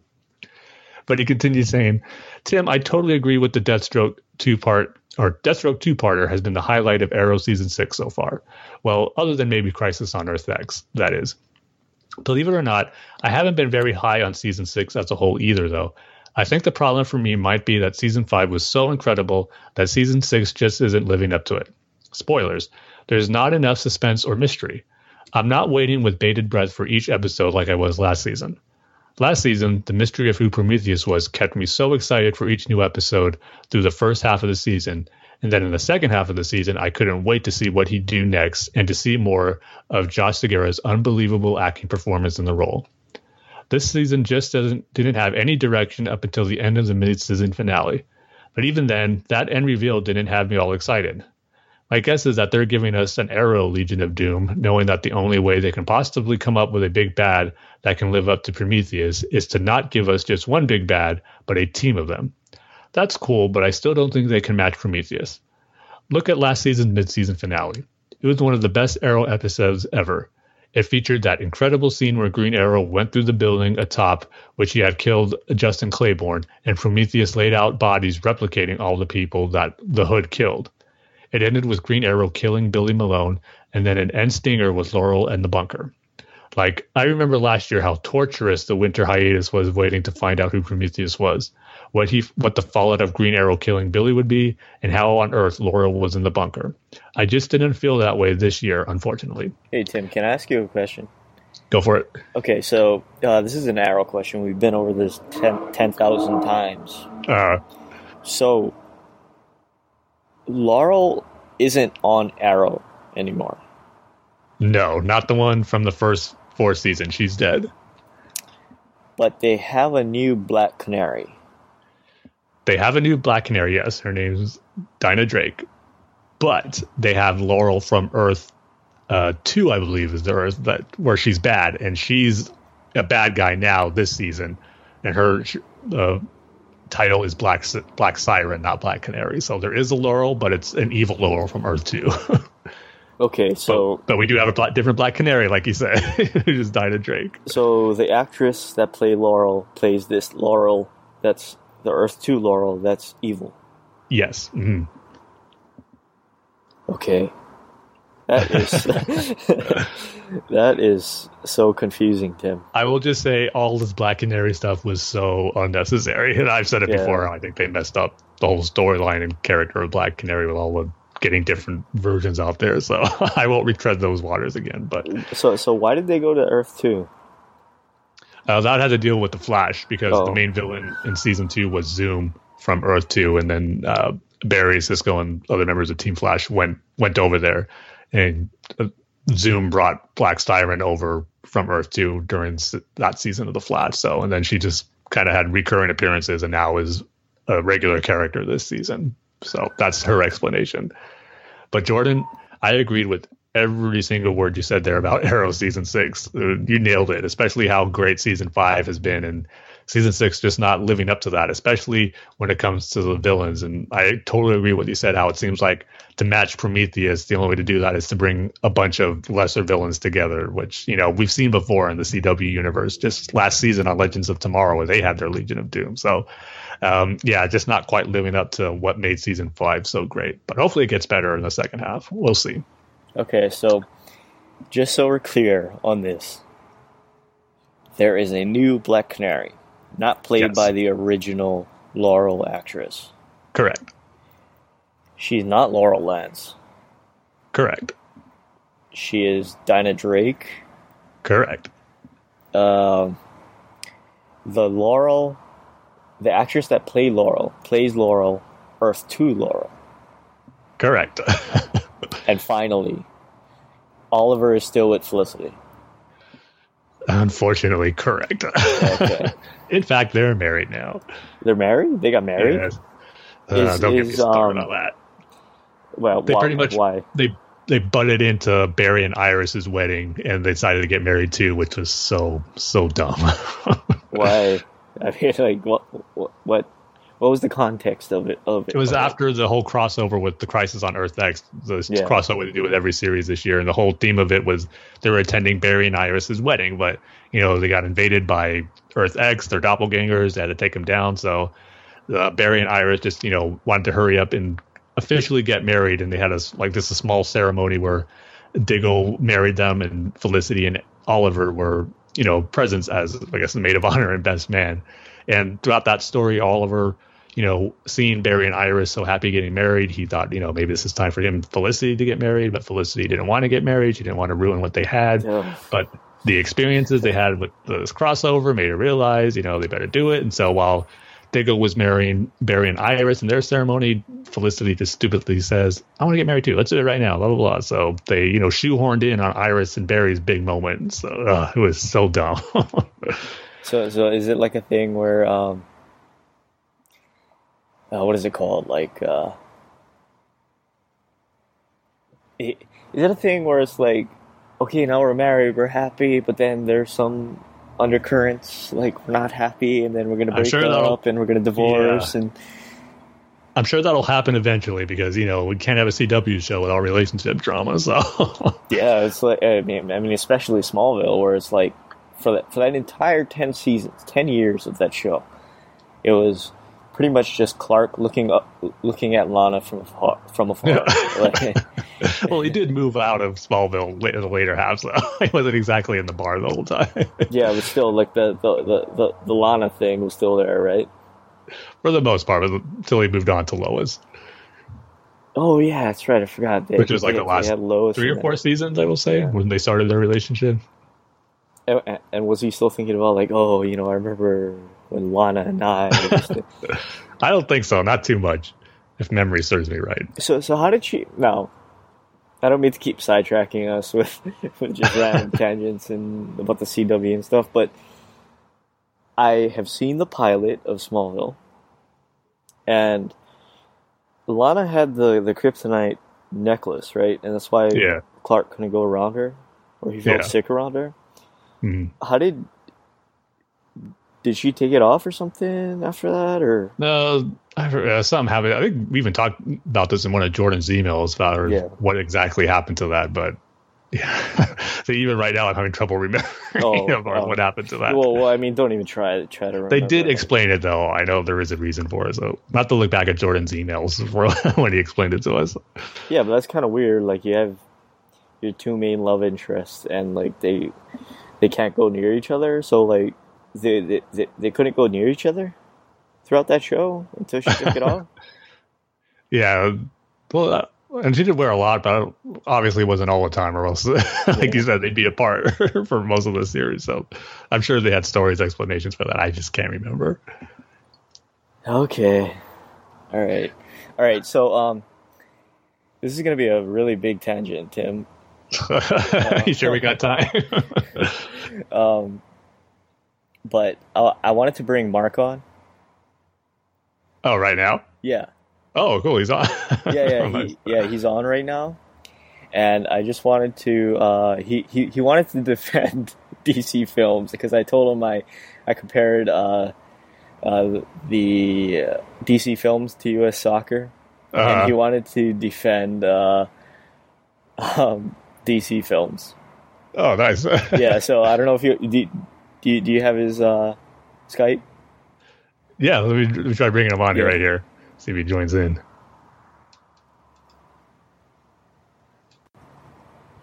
Yeah, because I saw he just got in on Skype, so Yeah. he must be really inked it.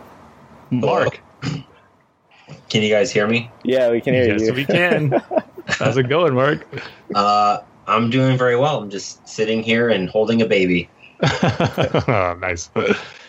okay, I so got the uh, go ahead. no, no. I, I, I'm I'm ready, my man. I'm Oh, ready. Okay. So I, com- I er, earlier in the podcast I compared U.S. soccer to DC films, saying that they're one and the same, where they need outside help. You know, they, they, they, they can't keep on saying, "Oh, we know what we're doing, we know what we're doing," and then you don't qualify for the World Cup, and then you release Justice League, and then you have to restructure, just like, ju- ju- just like how uh, DC Films is restructuring um, their corporate offices or whatever, right? So, so how are you going to defend that? Um, you know what, Dane? I uh, I'm, I'm gonna. I have to kind of agree with you now Really? after you kind of expl- after you explained yourself. So okay. Um, I agree. Yeah, I know that the DC office, uh, DC studios are bringing in the people from uh, that did like The Conjuring and um, one Yeah. of those other movies, like The Conjuring verse that James Wan's done. I think that's a really good move to bring in someone who keeps pumping out quality movies, low budget movies that people like and and whatnot. And you know, U.S. men's national team definitely needs to get new blood. You know, Christian Pulisic was, you know, just interviewed and said that the U.S. youth, the men's youth system is horrible. You know, that if you want a chance, you got to go to Europe. So we got to keep our movies in America. right.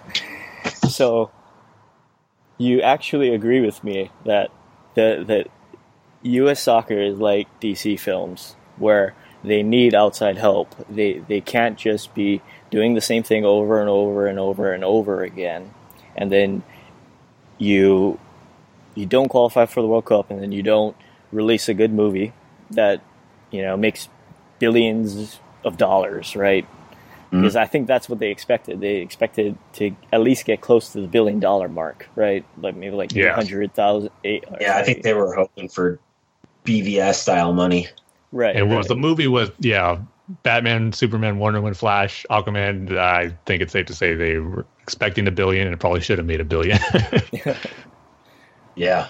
Yeah, and and and um, I mean, how much money do you think was added to the budget with the Joss Whedon reshoot, reshoots? You know, exactly. Uh, it's just fattening up the bill. You know, you just keep adding, you know, adding on dessert after dinner, and before you know it, your bill's out of control.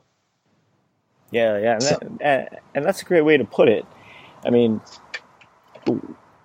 was there a restructuring because uh, because of the fact that it they had to go back and reshoot and add more money onto this, or was it just because it didn't even near the the the billion dollar mark? Well, this is what I think really happened, and this is what some of the the news kind of stated was that people did not like BVS, and the people in charge at Warner Brothers kept moving forward with Zack Snyder, and right. and the Zack Snyder army bizarro world that exists on Twitter does not represent most of movie going people. And um, I think when they saw what he was doing with Justice League, they're like, they were just, this is horrible. This is unwatchable. What did we do? I think the people that were initially engaged with, uh, that started the process for Justice League were removed, and they brought in Joss Whedon and the other people to make a watchable movie, you know, and then um, when the done and dusted, you know, let Star Wars come out and start changing things up. And that's something that I read was like they saw the writing on the wall with BVS and they they stayed with it.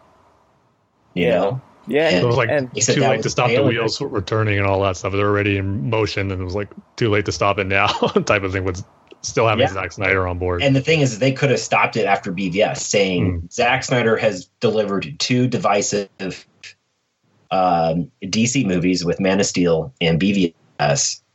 People don't like it. Why would anybody get excited about Justice League?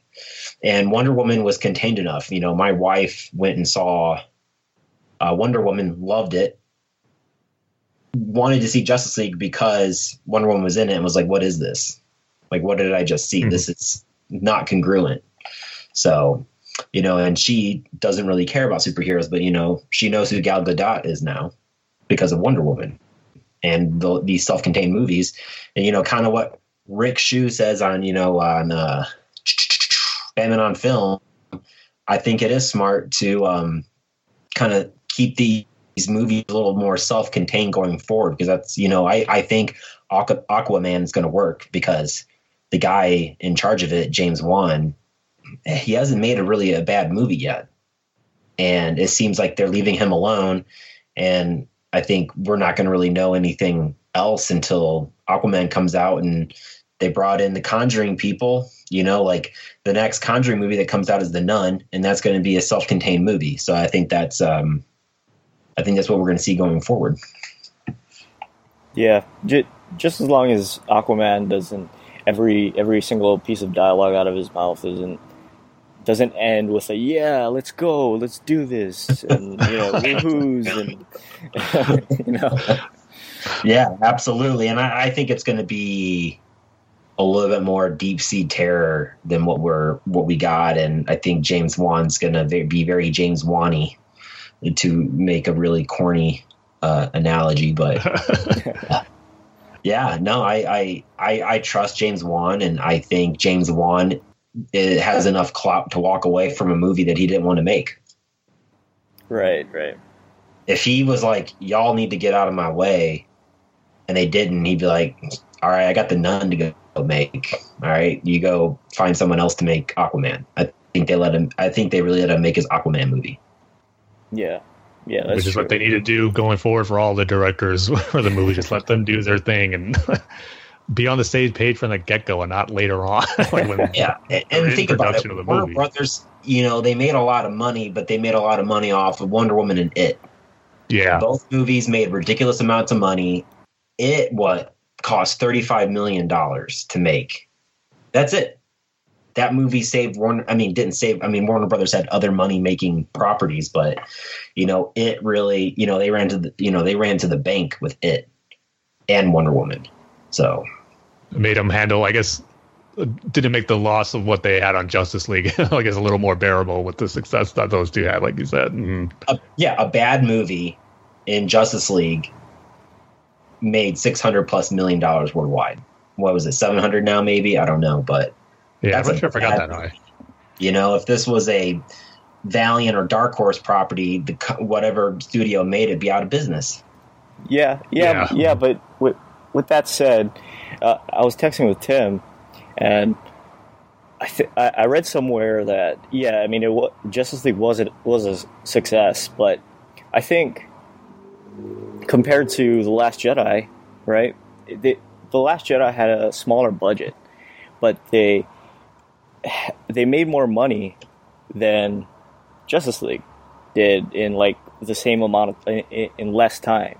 Yeah, I was gonna say definitely less time. yeah, yeah, in less time, and like I, I just don't understand that. You know, it's it. So so so like it has to be the quality of a movie, right? It, it has to be like your wife who saw um, Wonder Woman and then she saw Justice League, and then it's like, okay, what is this, and why is it why is it not good? You know. Absolutely, it's because they made a Frankenstein movie. Yeah. You know, and um, it, it was cut up and it was not congruent, and the Batman saying, "Oh, I think something's bleeding."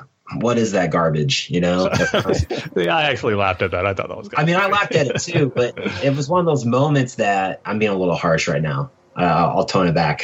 uh, you know, That's say how you feel, Mark. I had a lot of smiles while I watched it, and then it was like it wasn't like a fine wine. It didn't age well, you know. It when I when I went home and I sat about when I thought about it, I'm like, do I even want to see this a second time? No, it's not worth my money. You know, I'll get I'll get ready for the next thing. And unfortunately, you know, with life changes, going to even see Star Wars, which I really want to see a second time. You know, I think I think that helps, but you know, I struggled with the Last Jedi initially, and it and it the more I've listened to podcasts and and thought about it, got better. But that's a sign of a movie that makes you think. Justice League was a movie that made you go, hmm, and well, you know, and I hate I don't like saying it. You know, DC is my property. I don't get excited about Marvel stuff. I don't. I I don't resonate with the characters. You'll never see me on Twitter or whatever in my life talking trash about it because they're good movies. They have a they have a vision and they know what they're doing, and I can respect that. No, I mean you're nailing it right there. Like you said, none of us want to be talking about the struggles of DC movies, and like I said all the time before too. As much as I enjoyed Ju- Justice League, there's no denying what a disappointment the box office and effects it had on the movies going forward is. I mean, everything is kind of in flux right now. Mean, we're just getting a few movies coming, like we said, with uh, Aquaman and Shazam just got a release date for 2019. So stuff is still happening. It's just a shame that they just can't stick to one, you know, set plan that they had from the get go. Things always keep changing with, you know, the divisiveness and you know unsuccessful box office numbers for some of these movies that are coming out, which you know was a shame. And hopefully, if anything, Justice League will be it for that. like we said, hopefully we talked about earlier, they're gonna they would learn from this and saying how not everything is not okay. We know what we're doing, but they're gonna take this in stride and move forward to make sure they get this right. And I agree with what you said, Mark, about uh, the hiring of uh, the new uh, producer in charge of DC Films, Walter Hamada. It seems like a good move to bring someone in who has a successful track record with the franchise even though you know superhero genre could be totally different from the horror genre just that someone who's had success to be in charge of it hopefully and just a single voice guiding the direction moving forward should be what they need instead of you know not being happy with the director and um, the st- studio producers meddling in different projects. And all that just you know creates more of a mess. So hopefully this is you know I want it so bad to be the last time we're talking about the struggles of a DC movie. Hopefully Justice League was the culmination of that and we could just move on to bigger and better things. Absolutely, and I agree. And and going back to Dane's U.S. men's national team thing, you know, they just need to bring a bunch of Germans in. Yeah. the U.S. the U.S. men's national team go get Joachim Löw and you know some German banker dude to run it and restructure it and bring in new blood out with the old and with the new. You know that's what needs to happen with the U.S. men's national team, and, and um, that's what needs to happen with DC, which is what they're doing. Um, my wife loves the Conjuring movies. She loves them. She is more into that than I am into DC right now. I mean, she enjoys those movies. She she likes um, Vera Farmiga and wants to see Vera Farmiga movies because of those. And um, I know the first Annabelle movie was bad, but look, they redeemed themselves and made a really good Annabelle creation movie that was scary as hell. And uh, the new Nun movie looks like it's going to be fantastic as well. And uh, you know, just you know, uh, maybe they maybe they can bring in Antonio Conte to run the U.S. men's national team and inject a little crazy into our lives. You know, I don't think that whatever whatever is needed. I say at this point because that was embarrassing. that was embarrassing. Um, well, Mark, I got to say, I'm yeah. glad Dane texted you about that, and then you're able to jump on because while I got his point of what he was trying to make with the comparison, I am not a soccer guy. I didn't, you know, know too much of like the scenarios, what's going on in soccer, but yeah, I'm glad you're able to understand it better that comparison. Yeah, let's put it in baseball terms. We don't want to do any type of Derek Jeter. Yeah, you let me break up a team and sell people and boss people around with money that's not even mine. So. Uh, and yeah, give Giancarlo Stanton to the Yankees. You know, Which, you know, I'm both excited you're like and one of the most for. like genuinely nice people I've come across, and you, as a Yankees fan, deserve Stanton. I I appreciate that. I am excited for the first few years, but I'm already knowing those last few years of that big contract, it's going to be struggle and A Rod all over again, or they can't yeah, wait absolutely. for it to end. You know, maybe he can go serve Cracker Jackson's stand. Yeah. yeah, they'll release him again, but still pay him all that money, just like they did A Rod in his final year. maybe he can have like a Cuban cigar store at the stadium and you know do customer relations. I I'd I'd fly to New York for that. uh, that's awesome. Well, we're, we're in the middle of uh, reading some listener emails, doing some comic book reviews. Mario, I don't know if you're busy and wanted to stay on with us or whatnot, or if you had to go, but if you're welcome to stay and continue on the show with us. Right. I will. first off, I'd like to apologize as you know the show is named after me on Twitter, and um, I have not um, been good at sending emails in, and it makes me sad sometimes when uh when I see y'all's show pop up on my you know feed to listen to and you know things are starting to settle down with the twins and i can get a little bit like just now you know i can pop up here in a minute and no problem but uh yeah man just you know i probably got a head here in a couple minutes but um you know I get what you were saying about Metal Four. I don't know if you've already talked about that or not, but just uh, about to get into that actually. yeah, no, yeah. I mean, I had problems with it, but I, you know, I'm going to trust Scott Snyder. You know, what's up with these Snyders, right? Doing big and crazy divisive things. Yeah. right, right. But I, I love Scott Scott Snyder, and uh, and I, I'm this this Tom King Batman Catwoman stuff is phenomenal. The double date. Yes. Uh, what was it? Thirty six and thirty seven. Yeah. Uh, probably some of the best comics I've read in a long time. I love the dynamic. I love the Clay Mann art. Um, it's a good time to be a Batman and DC comic fan for sure. Yeah, definitely. And then Doomsday Clock going on right now. I don't know if you've read those first two issues, but yes, I I have, and uh, I'm all about it. Yep. See, that's one of my. I'm going to get into this when we get into Dark Nights Metal, where I think Doomsday Clock's kind of taking away the thunder of Dark Nights Metal as an event going on because it just so much bigger, and I think just a better story being told right now. When yeah, you well, you can follow it. Mm-hmm. I don't know. Yeah, I can't. I can't go back and give you a, a, general synopsis of one through four metal. I have no clue. Yeah, that's it's, a great point. it's point. dense. It needs to be read and trade. You know, it's pretty to look at. Um, I think it's a fantastic original concept, and and I trust it will deliver fine. But you know what? That's a good problem to have. DC has two major events going on that are both high quality and they're not and that are not disrupting the continuity of the regular comics. Mm-hmm. You know that that is like the critique of the New Fifty Two flipped over right now. You know, that's the antithesis of you know what we were dealing with every September from the New Fifty Two. Yeah, it got bogged down, and let's do the Forever Evil, and let's do the the future thingy that they did. You know, and mm-hmm. Future's End, yeah, you know, and we're still getting our good. You know, it looks like things are a little delayed with Batman right now, with Mikel Janín's new arc, but uh, you know, I'm fine and and with that, and Mr. Miracle's been phenomenal. So yeah, but, on the comic front, things are extremely well for DC. That's yeah, you know, we agree on that.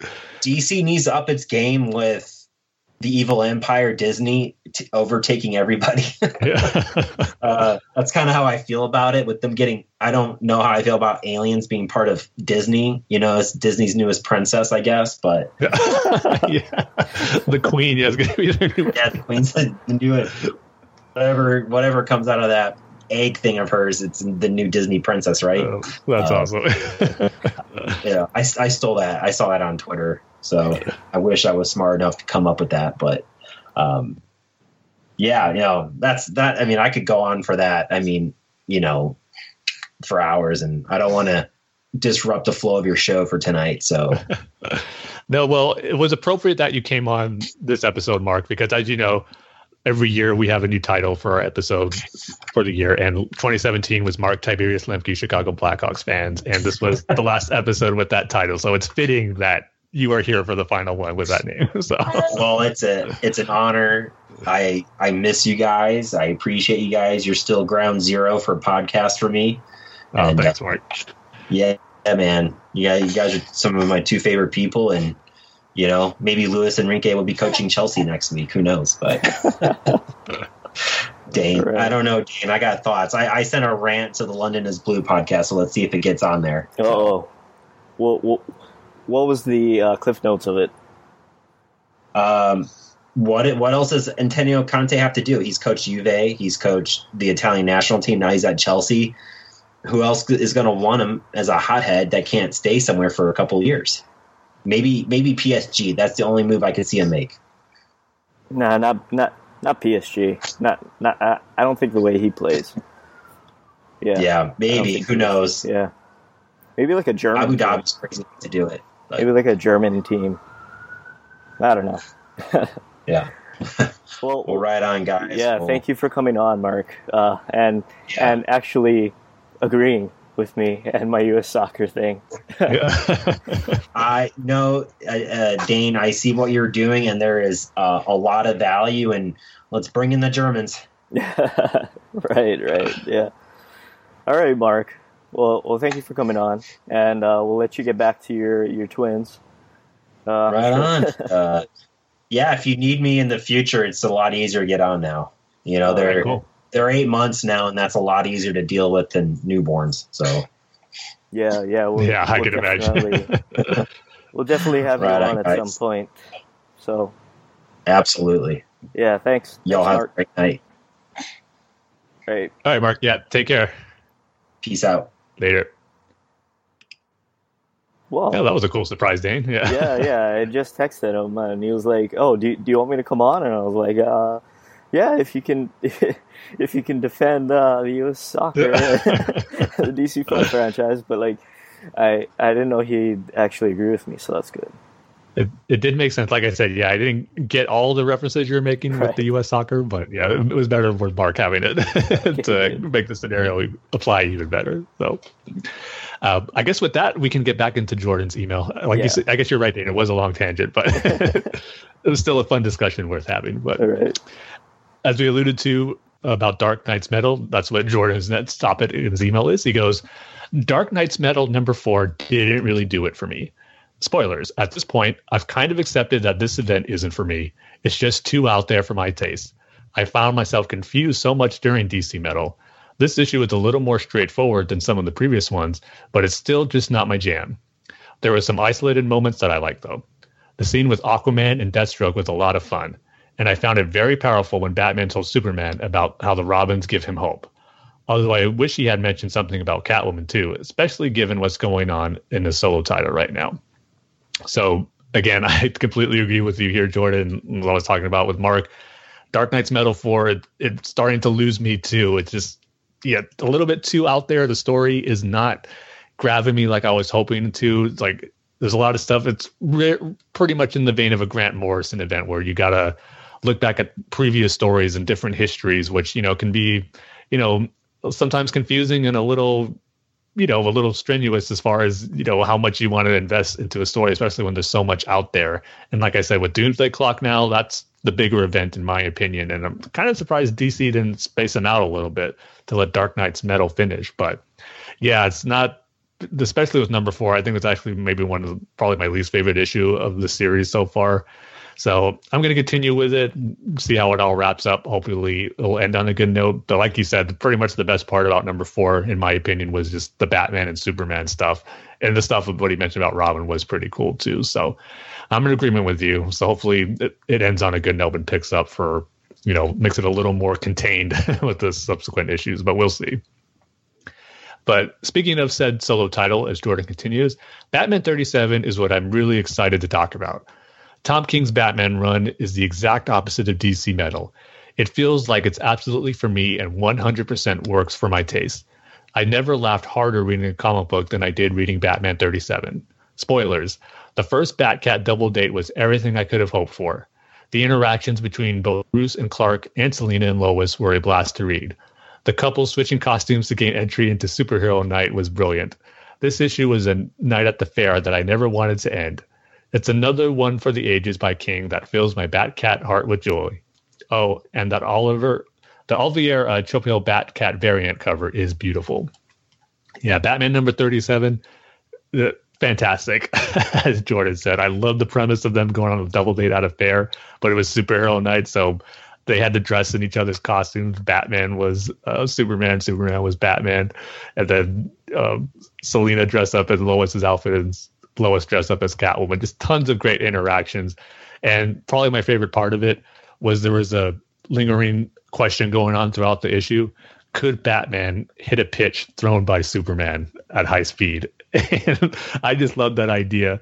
And then at the final, I think the final page of the issue was Batman and Clark or Superman testing out that question. Superman throws a fastball, and the issue ends with Batman hitting it, and you see it flying into the stands, or at least into the batting cage where they were at. It was just a great moment, and just another, I guess, notch for Batman to have on Superman, knowing that he can hit his fastball. so I agree. It was just great. Again, the dynamic and the scenarios we're getting with Batman and Catwoman being engaged is paying off really, really well. We're just getting great stories here. So yeah, I agree with you again, Jordan. That was fantastic. And he continues saying, To answer your question, Tim, I had a couple of issues with Superman's return in Justice League. I knew I was going to have at least one issue going into the film. Resurrections are a trope of the superhero genre that I can't stand. Now I've got to direct some of my disappointment towards them adapting the death and return of Superman at Batman v Superman. They knew they had the first ever live action Justice League film coming just a year later. They knew Superman needed to be in it, and therefore they knew they'd be resurrecting him very soon after killing him. So why kill him? Even if they had waited 10 movies before resurrecting Superman, it still would have bothered me. But it is made even worse when they do it so soon after killing him as they did. However, they could have made it at least somewhat powerful for me as a viewer had Danny Elfman use Hans Zimmer's Superman theme when resurrecting Superman. They did use it very briefly when the League was getting ready to resurrect Superman, but we didn't hear it at all after that. They didn't even play it at the Kent farm in the trailer, or like in the trailer. The Man of Steel score is my favorite score of all time. I find it remarkably moving. Using it would have added so much emotion to his resurrection that otherwise was lacking for me. So uh, I get where you're coming from, Jordan, on that point. And I do agree where I think they shouldn't have even killed Superman at all. It was too soon. But yeah, I would have waited. And we going into that, we kind of knew it, so I just kind of had to accept it for what it was. But I understand where you're coming from as far as that being a disappointment. And as always, he goes, he has a couple of questions. He says they're TV related since we're on a hiatus and I miss the DC TV shows right now. So I apologize to Dane in advance. Uh, his first question is Who are your top five favorite villains as they have been, been portrayed on Gotham? I bring this up because I have been so impressed with Professor Pig this season, and it got me thinking about how many incredible villain performances we've gotten on the show. Really? I'll read, good? Uh, it has. I'll, I'll get to that after I read his choices, but I'll oh. get into that and tell you yeah. why. he goes, I'll reiterate or reiterate that Selina Kyle doesn't count as a villain, although if I were counting her, she'd be of course be number one. Spoilers. Number five, The Riddler. Corey Michael Smith has delivered the sly, cunning, intelligent Riddler. I've been waiting so long to see in live action. He really makes Riddler menacing throughout his through his intellect. Number four, Scarecrow. When he returned in the beginning of the season, they really played it like a horror film. His costume and his voice were both incredibly frightening. Number three, Victor Zsasz. Anthony Carrigan somehow makes Zsasz both incredibly creepy and also quite humorous at the same time. I'd be on I'd be on edge every time I were in a room with him, and yet I'd also probably chuckle at a lot of things he'd say. His standout scene for me is one from season one, and when he went to the GCPD going after Gordon for Falcone. Number two, Professor Pig. I have long I've long felt that Professor Pig was one of the most underrated Batman villains. He's one of the few things to come out of Grant Morrison's run that I loved. He is the best example of how Gotham has given me great versions of Batman villains who I wasn't sure, or I wasn't sure when I'd see ever seen in live action. Michael uh, Cerveris gives a spine-tingling performance, and the scene where he snapped and revealed his true self to Gordon reminded me so much of Edward Norton in Primal Fear. Number one, Jerome Valeska. The most miraculous thing about Jerome is that it infuriates me that he is running around terrorizing Gotham before Bruce has become Batman, and yet he still managed to rank number one on my list. It has everything to do with Cameron Monaghan's performance. He takes elements from several different Joker performances over the years to craft an awesome original blend of his own. He's absolutely terrifying, and he gives me chills every time he's on screen. I also love how they eventually gave him that terrifying death of the family look. The tease of him at the end of his mid-season finale had me literally screaming. Yeah, so my picks, and first off, I agree, Jordan. I, I mean, I think I could probably say Gotham has been the best of the comic TV shows I'm watching this year, out of the CW ones. It's been the most entertaining and story the season arc that it's having with uh, Sophia Falcone trying to take over the crime uh, crime families in Gotham and to, to snuff out Penguin as being the crime lord there, and like the stuff with Gordon being involved in the middle there. It's it's actually been really good. And Professor Pig, he's been one of the better portrayals of a Batman villain on this show. The way he looks, he talks, it's like Jordan said, just straight out of Grant Morrison's comics. So they really did a good job with Professor Pig. Um, but for my list, I'd go number five, Victor like for the reasons you said. It's just a, it's a different portrayal. I mean, he doesn't even use knives yet, but it's a, a character you like seeing on screen when he's on there because of his you know, charismatic ways that he does things. Number four, I'll agree with you on that one. With that being Scarecrow, they did a great job, especially with his look and how they portrayed the fear gas. So that was that was a pleasant surprise this season of how well they did Scarecrow. The number three, I'm going to go to Professor Pig. I would have had him higher for, for the reasons I said, but I felt the reveal they had at the midseason finale where they killed him off and pretty much he was just a puppet of Sophia Falcone kind of brought him down a little bit. I loved what they did early on, like I said, straight from Grant Morrison stuff, and wish they would have maintained that. So that was a disappointment I had, which is why he kind of bumped down to number three. Number two, I'm going to go with Penguin. I just love Robin Lord Taylor's performance as Penguin. It gets better and better each season. Just the, the, rises that he gets to reach the top of the crime bosses in Gotham, and then to see him fall, and then to come back up, and just the way he plans things and outsmarts his competition is always so well done. So, especially when he gets mad too, it's always an entertaining scene when you see Penguin just yelling at somebody that he's fed up with. So, I just really love his portrayal as Penguin then I'm going to agree with you, Jordan. Number one being Jerome. It, I mean, it shouldn't be this good because, like you said, Joker shouldn't even be involved in any shape or form at this point in Batman's life. But his performance is so good as a Joker, you just cannot help but wish he was actually playing a full blown Joker. It is that good. The like you said, the actor Cameron Monaghan does a fantastic job, and I'm definitely looking forward to seeing him when it comes back from his mid-season break. So, yeah, things are actually looking pretty good for Gotham. Surprisingly to say, I would have thought it would have been the show I've been enjoying most this season, but here we are. Is um is uh I forget her name already.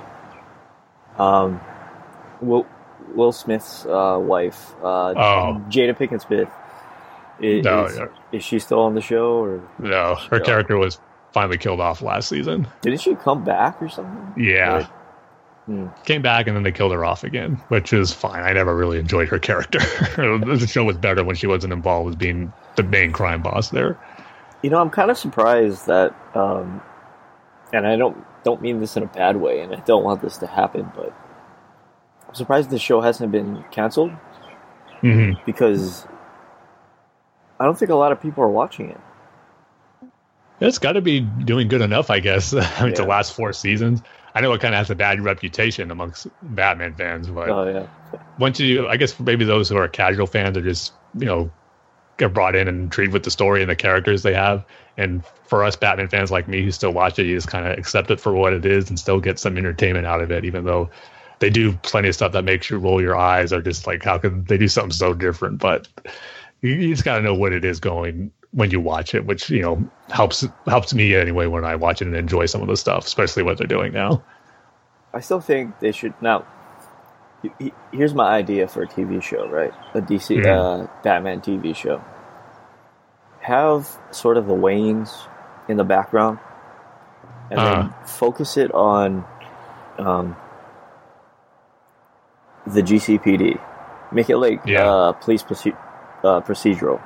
hmm You know, just ha- have the Waynes in the background and all, the, have all that craziness of Batman and the, the the Rogues Gallery and all of that in the background, but then make it like, you know, they have to find the killer, you know, sort of thing, Mhm.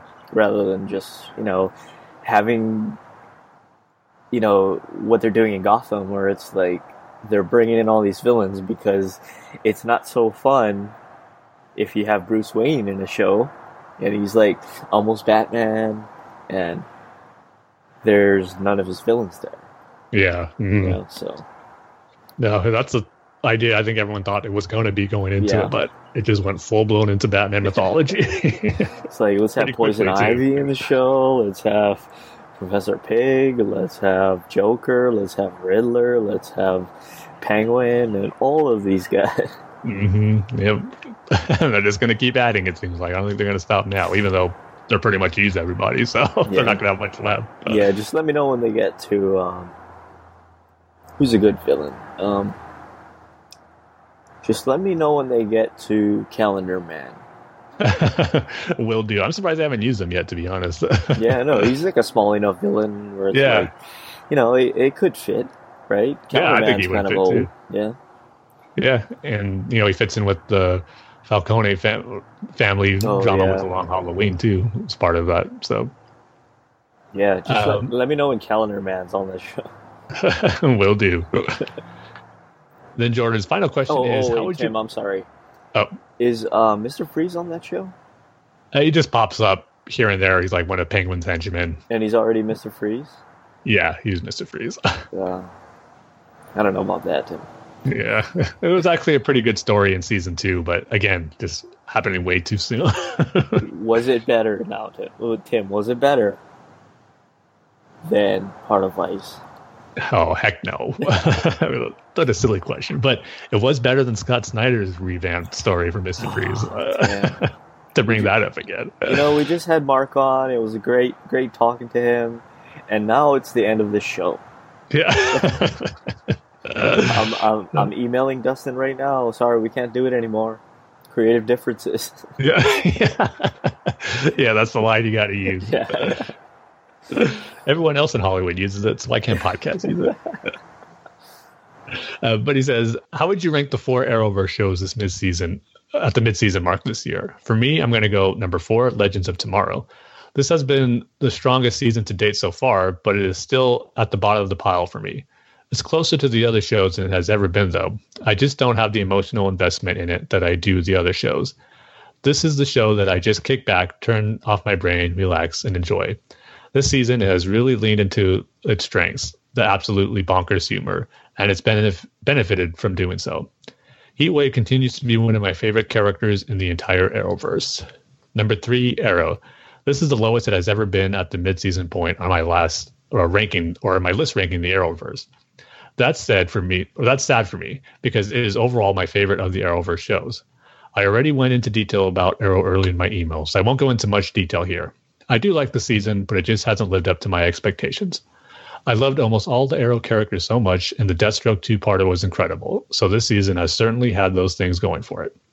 Number two, The Flash. This season, the show has gotten back to the more lighthearted tone of season one. I'm loving it, although I was also a fan of the darker tone of season three personally. The Thinker is a fascinating villain so far. They've made him somewhat sympathetic by giving him an interesting backstory that ties back into season one. A secondary villain I'm loving is um, Amunet Black. Katee Sackhoff chews the scenery in every scene she's in. Elongated Man is hilarious, is a hilarious addition to the show. He's bringing the humor that I always wish we've gotten out of Kid Flash. Number one, Supergirl. Wow, this season has been phenomenal. Last year it finished as my second favorite Arrowverse show, and this year it has taken the number one spot at the mid-season point. Reign has been an incredible villain. She's given me serious Davis Bloom voices, and her fight with Supergirl in the mid-season, mid-season finale is one of the best fights in the history of the Arrowverse. It reminded me of a lot of the Battle of Metropolis. Speaking of Davis Bloom, there have been so many Smallville callbacks this season of Supergirl. Of course, we got Lois Lane as the new Alura, but also the entire episode Midville or Midvale felt like a love letter to Smallville, complete with a Chloe Sullivan email exchange. Another highlight of the season for me was Supergirl and Martian Manhunter going to Mars and finding uh, Megan or Ma'an Jones, played by the DCAU's Martian Manhunter. Carl Lumbly is just a joy to watch in the role, and Ma'an I'm probably butchering the John's father's name there, but him acclimating to Earth customs have been so funny. Or yeah, Mon-El's return has also added somewhat heartbreaking aspect to the story, and the introduction of the Legion, which I called as soon as Mon-El went through the wormhole at the end of season two, has been so exciting. It has been so exciting, has me very eager to see more. Yeah, so for my ranking, it's going to be a little different uh, only the last two are going to flip flop. Number four for me is Legends as well. I actually think it's the weakest it's been since its run. I thought season two was great, and the overall story arc for this year just hasn't grabbed me yet. Number three is Arrow, like you said, just not living up to the potential it had to go off from season five and is kind of t- taking a step back for me. And number two would be Supergirl. I agree. I thought the storyline with Reign has been really good, and you know, just the whole dynamic between establishing the relationship of her character being friends with Kara and not, you know, realizing she's going to be the villain has been re- really well done.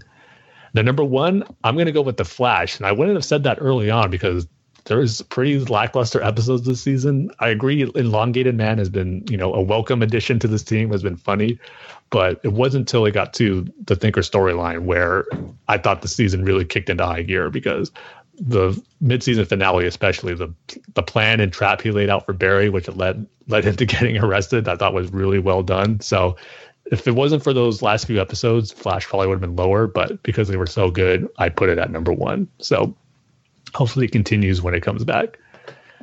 And that's going to conclude Jordan's email. So, as always, thank you for Jordan. Took us a little longer to read this one, but it's a nice distraction having uh, Mark come in for that fun conversation. So, uh, look forward to your next one. Right, so now we can get to our comic book reviews. Um, for this episode, it's going to be Batman number 38, Batman TMNT 2, number 2. That's for, that's 2, number 2. Yeah, it's like a Two Face title, huh? Doom, and Doomsday Clock number 2. Um, our rating, our, our rating scale for this episode is going to be times that Mark needs to come on to explain to Tim something that Dane said. Yeah, that sounds about right. Um, so, like we say at the beginning of every single comic book review section, uh, it's going to be a lot of spoilers.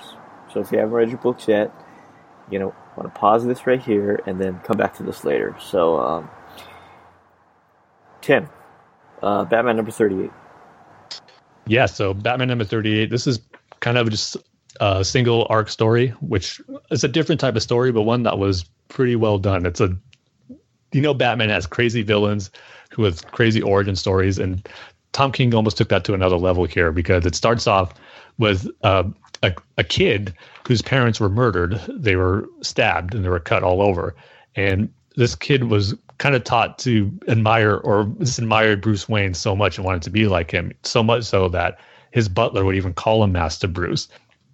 And so now, you know, he's having a similar situation that happened to him, which happened to Bruce with his parents being killed. So he goes to Bruce for help and comfort, which of course Bruce provides. And then as Batman is going to go investigate. And the course of the story plays off like a detective story of Batman trying to figure out uh, who killed his parents. And then, of the course of this, he finds more people getting mur- murdered similarly. And his first suspect is Zsasz. Like I said, they're being cut. But it turns out that Zsasz isn't the person behind it. And then, as Bruce continues, as or I should say, Batman continues to investigate, he finds another murder that leads to being more of Two Face's like a, a murder that Two Face would do, where there's a lot of twos involved in you know trying to lead Batman to the next victim and the next place where murder is going to be. And over the course of the issue, we see uh, Bruce talking uh, to this to this young boy here who likes to refer to himself as Bruce Wayne. I'm just telling him like, how do you deal with it? Does it get better? And you know, why does this happen? Or why does this happen to me? And Bruce is covering him. And it reminded me a lot of Bruce comforting Dick in the Robin's Reckoning episode, which is one of my favorite scenes in all of Batman the animated series. So not quite to that level, but it it still invoked that emotion of Bruce trying to be there for someone who's going through the same thing that he is. So Bruce starting to put things together where things aren't adding up, where it's this is someone trying to make me believe that Zsasz is behind this murder or Two Faces behind this murder. And then, you know, he starts to realize that he's starting to put pieces together that, you know, it's gonna probably involve that kid who has been, you know, Bruce has been comforting and he leads him to his butler. And once he confronts his butler, he pretty much has realized that he's to be you know, the one who's behind all this, you know, wanting to, you know, get all the money being the boy's guardian with his parents being killed and all that, wanting the money, leading to believe that he was behind those murders. And then once there, we get to the section of the story where Bruce is talking to the boy again, he's like saying, how, how can this happen? He was supposed to take care of me and, you know, trying to look for comfort in Bruce in ways that they can be similar to each other and just finding ways to get through it the way that Bruce went through the struggles when his parents were killed. So all that was kind of cool, but the big reveal at the end is kind of a positive and a negative because as Bruce is having dinner with Selina and you know they're making jokes with Alfred as far as the butler and glad he hasn't done that to Bruce like that kid's butler did to him. But then he starts thinking, you know what? Everything that's been going on here, you know, the killing of the boy's parents, making it look like it was Zsasz and Two Face, it's like really silly. It almost seems childish. And that's when Bruce realizes it's actually the kid who is behind all of these murders. And the thing that makes it such a unique story and twist is that it's this kid being so obsessed with wanting to be Bruce Wayne, he's trying to recreate everything that happened to Bruce so he can be just like him and in a way save Gotham through Bruce being like Bruce as he has done in real life. So Batman confronts him and he's all saying, you know, I was scared, but you know, this means I get a chance to be brave. And this is all stuff Bruce is telling him. So he's taking what Bruce used as comfort and twisting it to justify all these murders that he's doing. So I liked it because it was such a unique unique way to have a new Batman villain who was this crazy kid trying to justify this by being like Bruce Wayne, but just you know perverting it and twisting it in such an evil way. So I thought that was did something different and unique but at the same time, right away, I kind of knew where the story was going, where the kid was going to be involved with the murders. It was like it was kind of predictable, but at the same time, it was still kind of a story worth telling. It seeing this new perspective on someone who could think like this. So overall, it was a good issue. And I'm going to go ahead and give it uh, three and a half out of uh, five times we had to have Mark on to explain something that Dane said to Tim. All right, so next up, Batman and TMNT number two, and this issue's you know, picking up where we left off, where Bane has infiltrated New York in the Turtles universe. So now Batman and Donatello and Damian have to get back there to try to help uh, Donatello's family out. And so, beginning of this issue has you know a fun sequence. First off, it's Batman confronting Ra's. They're Batman, Donatello, and Damian are looking for parts to complete the transport to send them to uh, the Turtles universe, and just hearing Ra's al Ghul say the words "Teenage Mutant Ninja Turtles," you know, it's still something I can't get over. How awesome that we had this crossover. Seeing stuff like that is just so cool.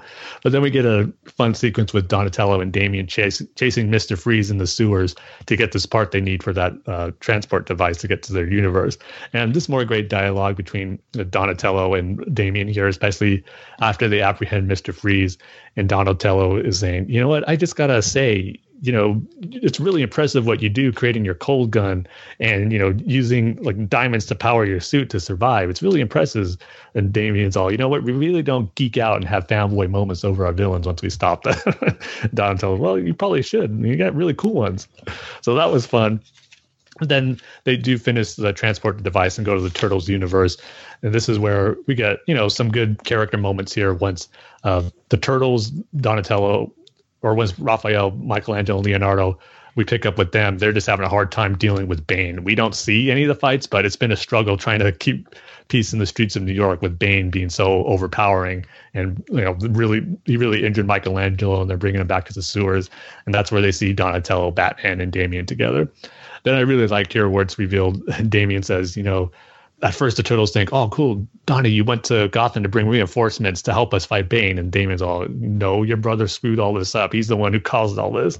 And then Raph just gets in his face, you know, saying that we're out there getting hurt in the cities as the worst it's ever been, and it's all because of you. Of course, Splinter has to calm down. Raphael, and then we get a nice little reunion with Batman and Splinter, who had a cool little skirmish in the first series. So just seeing them, uh, you know, see each other again and the respect they have was pretty cool. So I liked all that stuff. Some cool character moments. And then on the Bane side of things, we see him just overpowering or just having take control of the Foot Clan and how the only ones who are trying to resist his takeover are Bebop and Rocksteady. And we get a I wish we actually saw them fight Bane, but you know they were all saying, "Oh, we'll take this down." You know, we're we're mutant rhinos and warthogs. We'll be able to face them. But once they see Bane, they immediately just kneel and submit to his rules. So I wish we kind of would have saw a Bane versus Bebop and Rocksteady fight. That would have been cool. But uh, I guess I could live with you know them still joining his team, and maybe we'll see a fight eventually. But the thing is, Batman and the Turtles. Batman tells the Turtles that Bane needs Venom, and it doesn't exist in this universe. So he'll run out eventually, and that'll be our time to strike. But Bane knows this, and he has a plan. So he brings, you know, the resident scientist in the TMNT universe, which is of course Baxter Stockman. He kidnaps him, and then he has one vial of venom left, and he's going to have Baxter Stockman make more for him. So that's where the issue left off. Another, again, uh, not the most eventful issue in the story so far, but still more great character moments. And I'll never get tired of seeing the turtles interact with the characters from the Batman universe. So I'm going to give this one four out of five times. We have to have Mark on to explain a comparison made by Dane. And then finally, we get to Doomsday Clock. Uh, man, this issue, I love the first one, but this one's even better because this is we're getting into the stuff what's making this event so exciting. The watchmen characters interacting with dc characters and we got that here and i loved it. But first off we get uh, a sequence where rorschach and ozymandias are preparing to leave their universe to hopefully get to where dr manhattan which where Dr. Manhattan went, which is, of course, we know the DC universe before, you know, the missile strike launches and blows up the city or most of the country, probably too. But before they leave, they were getting shown as the characters Marionette and Mime as they rescued, as Rorschach rescued from the previous issue, and they need them for Dr. Manhattan. And we kind of get the expl- explanation why here, as Rorschach and Ozymandias are watching an old security camera footage of them robbing a bank, which I got to say was a a, a unique and entertaining way to see a bank robbery by these type of villains who really aren't a threat because Mime is just holding a bank teller hostage with his finger, pretending it's a gun, but yet the uh, bank teller is still very much afraid of of him. It's like even though they don't seem threatening, they still have that effect where it, everyone would be afraid, and you really buy it as you read it in the story. So it was a fun little sequence there to see how these two characters would be villains in the Watchmen universe. But uh, the main point of this uh, flashback is that we get to see Doctor Manhattan come to apprehend him, and as he about to vaporize Mime, a marionette gets in the way, just saying, "Don't kill him." But we know Doctor Manhattan can easily wipe them out with the point of a finger. But it makes the point that he realizes she is pregnant with a baby, so he lets them survive. and you know that's what makes Ozymandias and Rorschach, you know, or Ozymandias in particular, realize you know there's some. That's why we need them to have that be a moment from John's past that we can use to bring him back because they say, you know, he's killed, Rorschach says he's killed people for less than that. And Ozymandias agrees that's the point. He knows, he goes, he's like physically and emotionally, you know, I manipulated him before and I can probably do that again with this scenario to bring him back. So they're about to leave, but then the missile strike does happen, and you know they barely just make it out. They're get caught in the explosion, and I just love the way you know the artwork and the panels transition here from there's this cool places or cool layout where you see the explosion happening and these panels. You see Ozymandias reacting to the explosion mime and marionette. Then you see rorschach's face and it zooms into his mask and the ink blot paintings. And then on the next page it transitions into you know a rorschach test that bruce wayne is going through through at wayne enterprises. And it's just the transaction transition from that was so beautifully done. Um, laid out perfectly in how it transitions from the Watchmen universe to the DC universe with Bruce having this test. And he has to have this test done annually uh, at the request of the shareholders. And I just love the images of the ink blot test. You can easily tell what you think Bruce is going to say because when I look at it, it's supposed to represent Bruce sitting by the bodies of his parents at the time of their murder, but he just says different things, you know, just kind of messing with the psychiatrist there. And then at this point, we learn more. And if I remember right, Doomsday Clock takes place a year before or a year after the events we're seeing right now in the DC timeline, because there's things going on here that we haven't heard before.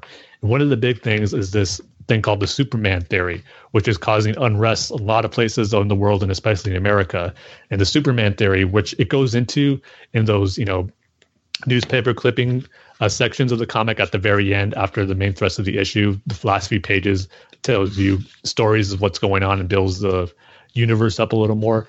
And that section it says how the Superman theory is a, an event where government are thinking other places in the world and countries that superheroes are mainly from America. And why is that? And they're thinking, you know, a lot of the heroes that are coming up are government, you know, sponsored or created by that and it's come out that characters like Metamorpho and his accident was actually a staged event sponsored by the government, also with Kirk Langstrom and Man-Bat. So that causes unrest and an uproar in the country, and even those in Gotham to, you know, even not subscribe or believe in Batman anymore because we have a conversation with Bruce and Lucius how he says Gotham, you know, they don't trust Batman anymore. Bruce is all, have they ever really?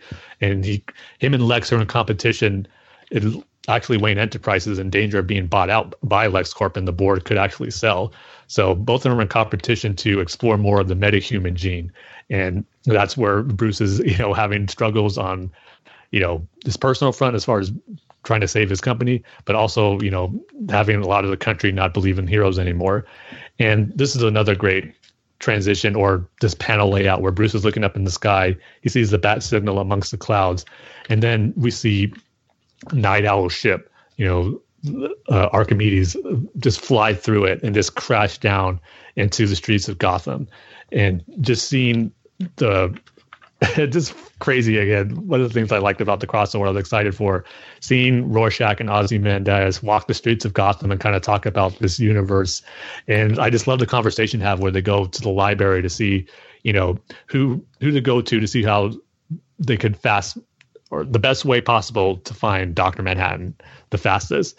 And so they go to the Gotham Library and the what they realize is that this world is like theirs. Like in some ways it's ahead, in some ways it's behind, but it has so much more heroes. And I like the dialogue they have here that um, even Doc Ozymandias says that uh, some of these characters were even fictional in our world. And so Rorschach responds saying, oh, fiction in our world, but maybe Dr. Manhattan created them here and Ozymandias says, or he could be one of them, kind of maybe playing in disguise as, as one of these characters. So just these crazy theories that you could take from that and the possibilities of what Dr. Manhattan has been doing this whole time in the DC universe. So I just like how they're explaining their this world has so much more heroes, and at the same time, it's heroes they're familiar with in their universe, but they were just fictional. So a lot of cool stuff there. And then they decide they're going to go after the two smartest people in this universe, and of course, that's Bruce Wayne and Lex Luthor. So this is where the issue kind of ends, where Rorschach and Ozymandias split up. Rorschach's going to go to see Bruce Wayne. Ozymandias is going to go see Lex Luthor. And I just love the artwork here by Gary Frank and having Rorschach infiltrate Wayne Manor. Just he's he sees this piece of food left on the table with Bruce's breakfast left there by Alfred, and he just eats it. And is just looking for a secret entrance to the Bat Cave, and he finds the clock tower and goes in. And he has some great dialogue here as he's walking through the Bat Cave saying, you know, only monsters keep trophies like this. And he goes, This reminds me of Walter Kovac, the original Rorschach. And he says they're kind of similar here. You know, it's like they couldn't let go of the past. You know, they're just obsessed with reliving it over and over. And that is kind of true with Bruce and what motivates him to be Batman and his parents' murder. So I like that dialogue. And then Ozymandias and Lex Luthor had some great dialogue too. Ozymandias recounts his plan, which in the original Watchmen, to try to unite the world. And Lex Luthor just had the best response to it. He goes, You're surprised that humanity wasn't saved by that plan. He goes, If you're the smartest man in your planet, I'd hate to meet the dumbest. and just Lex showing how, you know, overconfident he is and just, you know, he's not shared to he's not humble in any way to show how superior he is to Ozymandias. And I love that. So uh, they have their confrontation. Bruce, you know, Rorschach set off the alarm for the Bat Cave, so Bruce goes back, and then we see them face to face. Just, I like the dialogue they had too. It was just something simple. Bruce goes to him, "You ate my breakfast," and Rorschach just goes, "Yeah, I did." and that's where it ends on their front. But the big surprise and reveal in this episode is that while Lex and Ozzy Ozymandias are talking, a gunshot rips through the room. It shoots Lex, and Ozzy Ozymandias is able to get out of the way. And you just see the words last time you came at me, I was confused, drunk. And then Ozymandias just says, impossible. Then we get the reveal that it's the comedian. He's somehow in this universe. And I think there's more to meets the eye here than it's just, you know, the comedian that was in Watchmen and that Ozymandias killed. There's got to be some bigger explanation to why he's here and still alive. So, and I can't wait to find that out. So, yeah, I love this issue. This one we're only on issue two of a 12 part series, but this is exactly what I was hoping for with Watchmen crossing over to the DC universe with these small character interactions, and I can't wait for more. So I'm going to give this one four and a half out of five times that Mark had to come on and explain the comparison that Dane made. It's a lot of times. Yeah. uh, yeah, it's been great. So it's yeah. definitely living up to the hype for me. Well, good, good. Um, so yeah, I guess that's it right, Tim? Y- yep. Our, fr- our first show of the year. Yeah, it was a big one too. yeah, yeah, it was really long. Um, but tons of fun and great discussion. So yeah, it was yeah. a great way to kick off the year. Um, so yeah, just go over to the BatmanUniverse.net, Facebook.com slash BatmanUniverse, uh, Twitter handles is at BatmanUniverse. Tim's Twitter handles at TimG311. I'll say it, Tim. Thank you, Dane. This is your one year, Tim. Yeah. One a year. um, either one a year or whenever something big happens with yeah. 311. or if you if you don't if you don't like uh, episode nine. or the Han Solo movie. or the Han Solo. Um, and my Twitter handle is at Dane Says Banana. Um, rate and reviews on iTunes. And if you want to send in send in an email, you can send you can send it to badfanswithoutpants at gmail.com. So with that, like we say at the end of every single show. We love each and every one of you with all of our bad hearts. With all of our bad hearts. So with that, see you guys next time. See you later.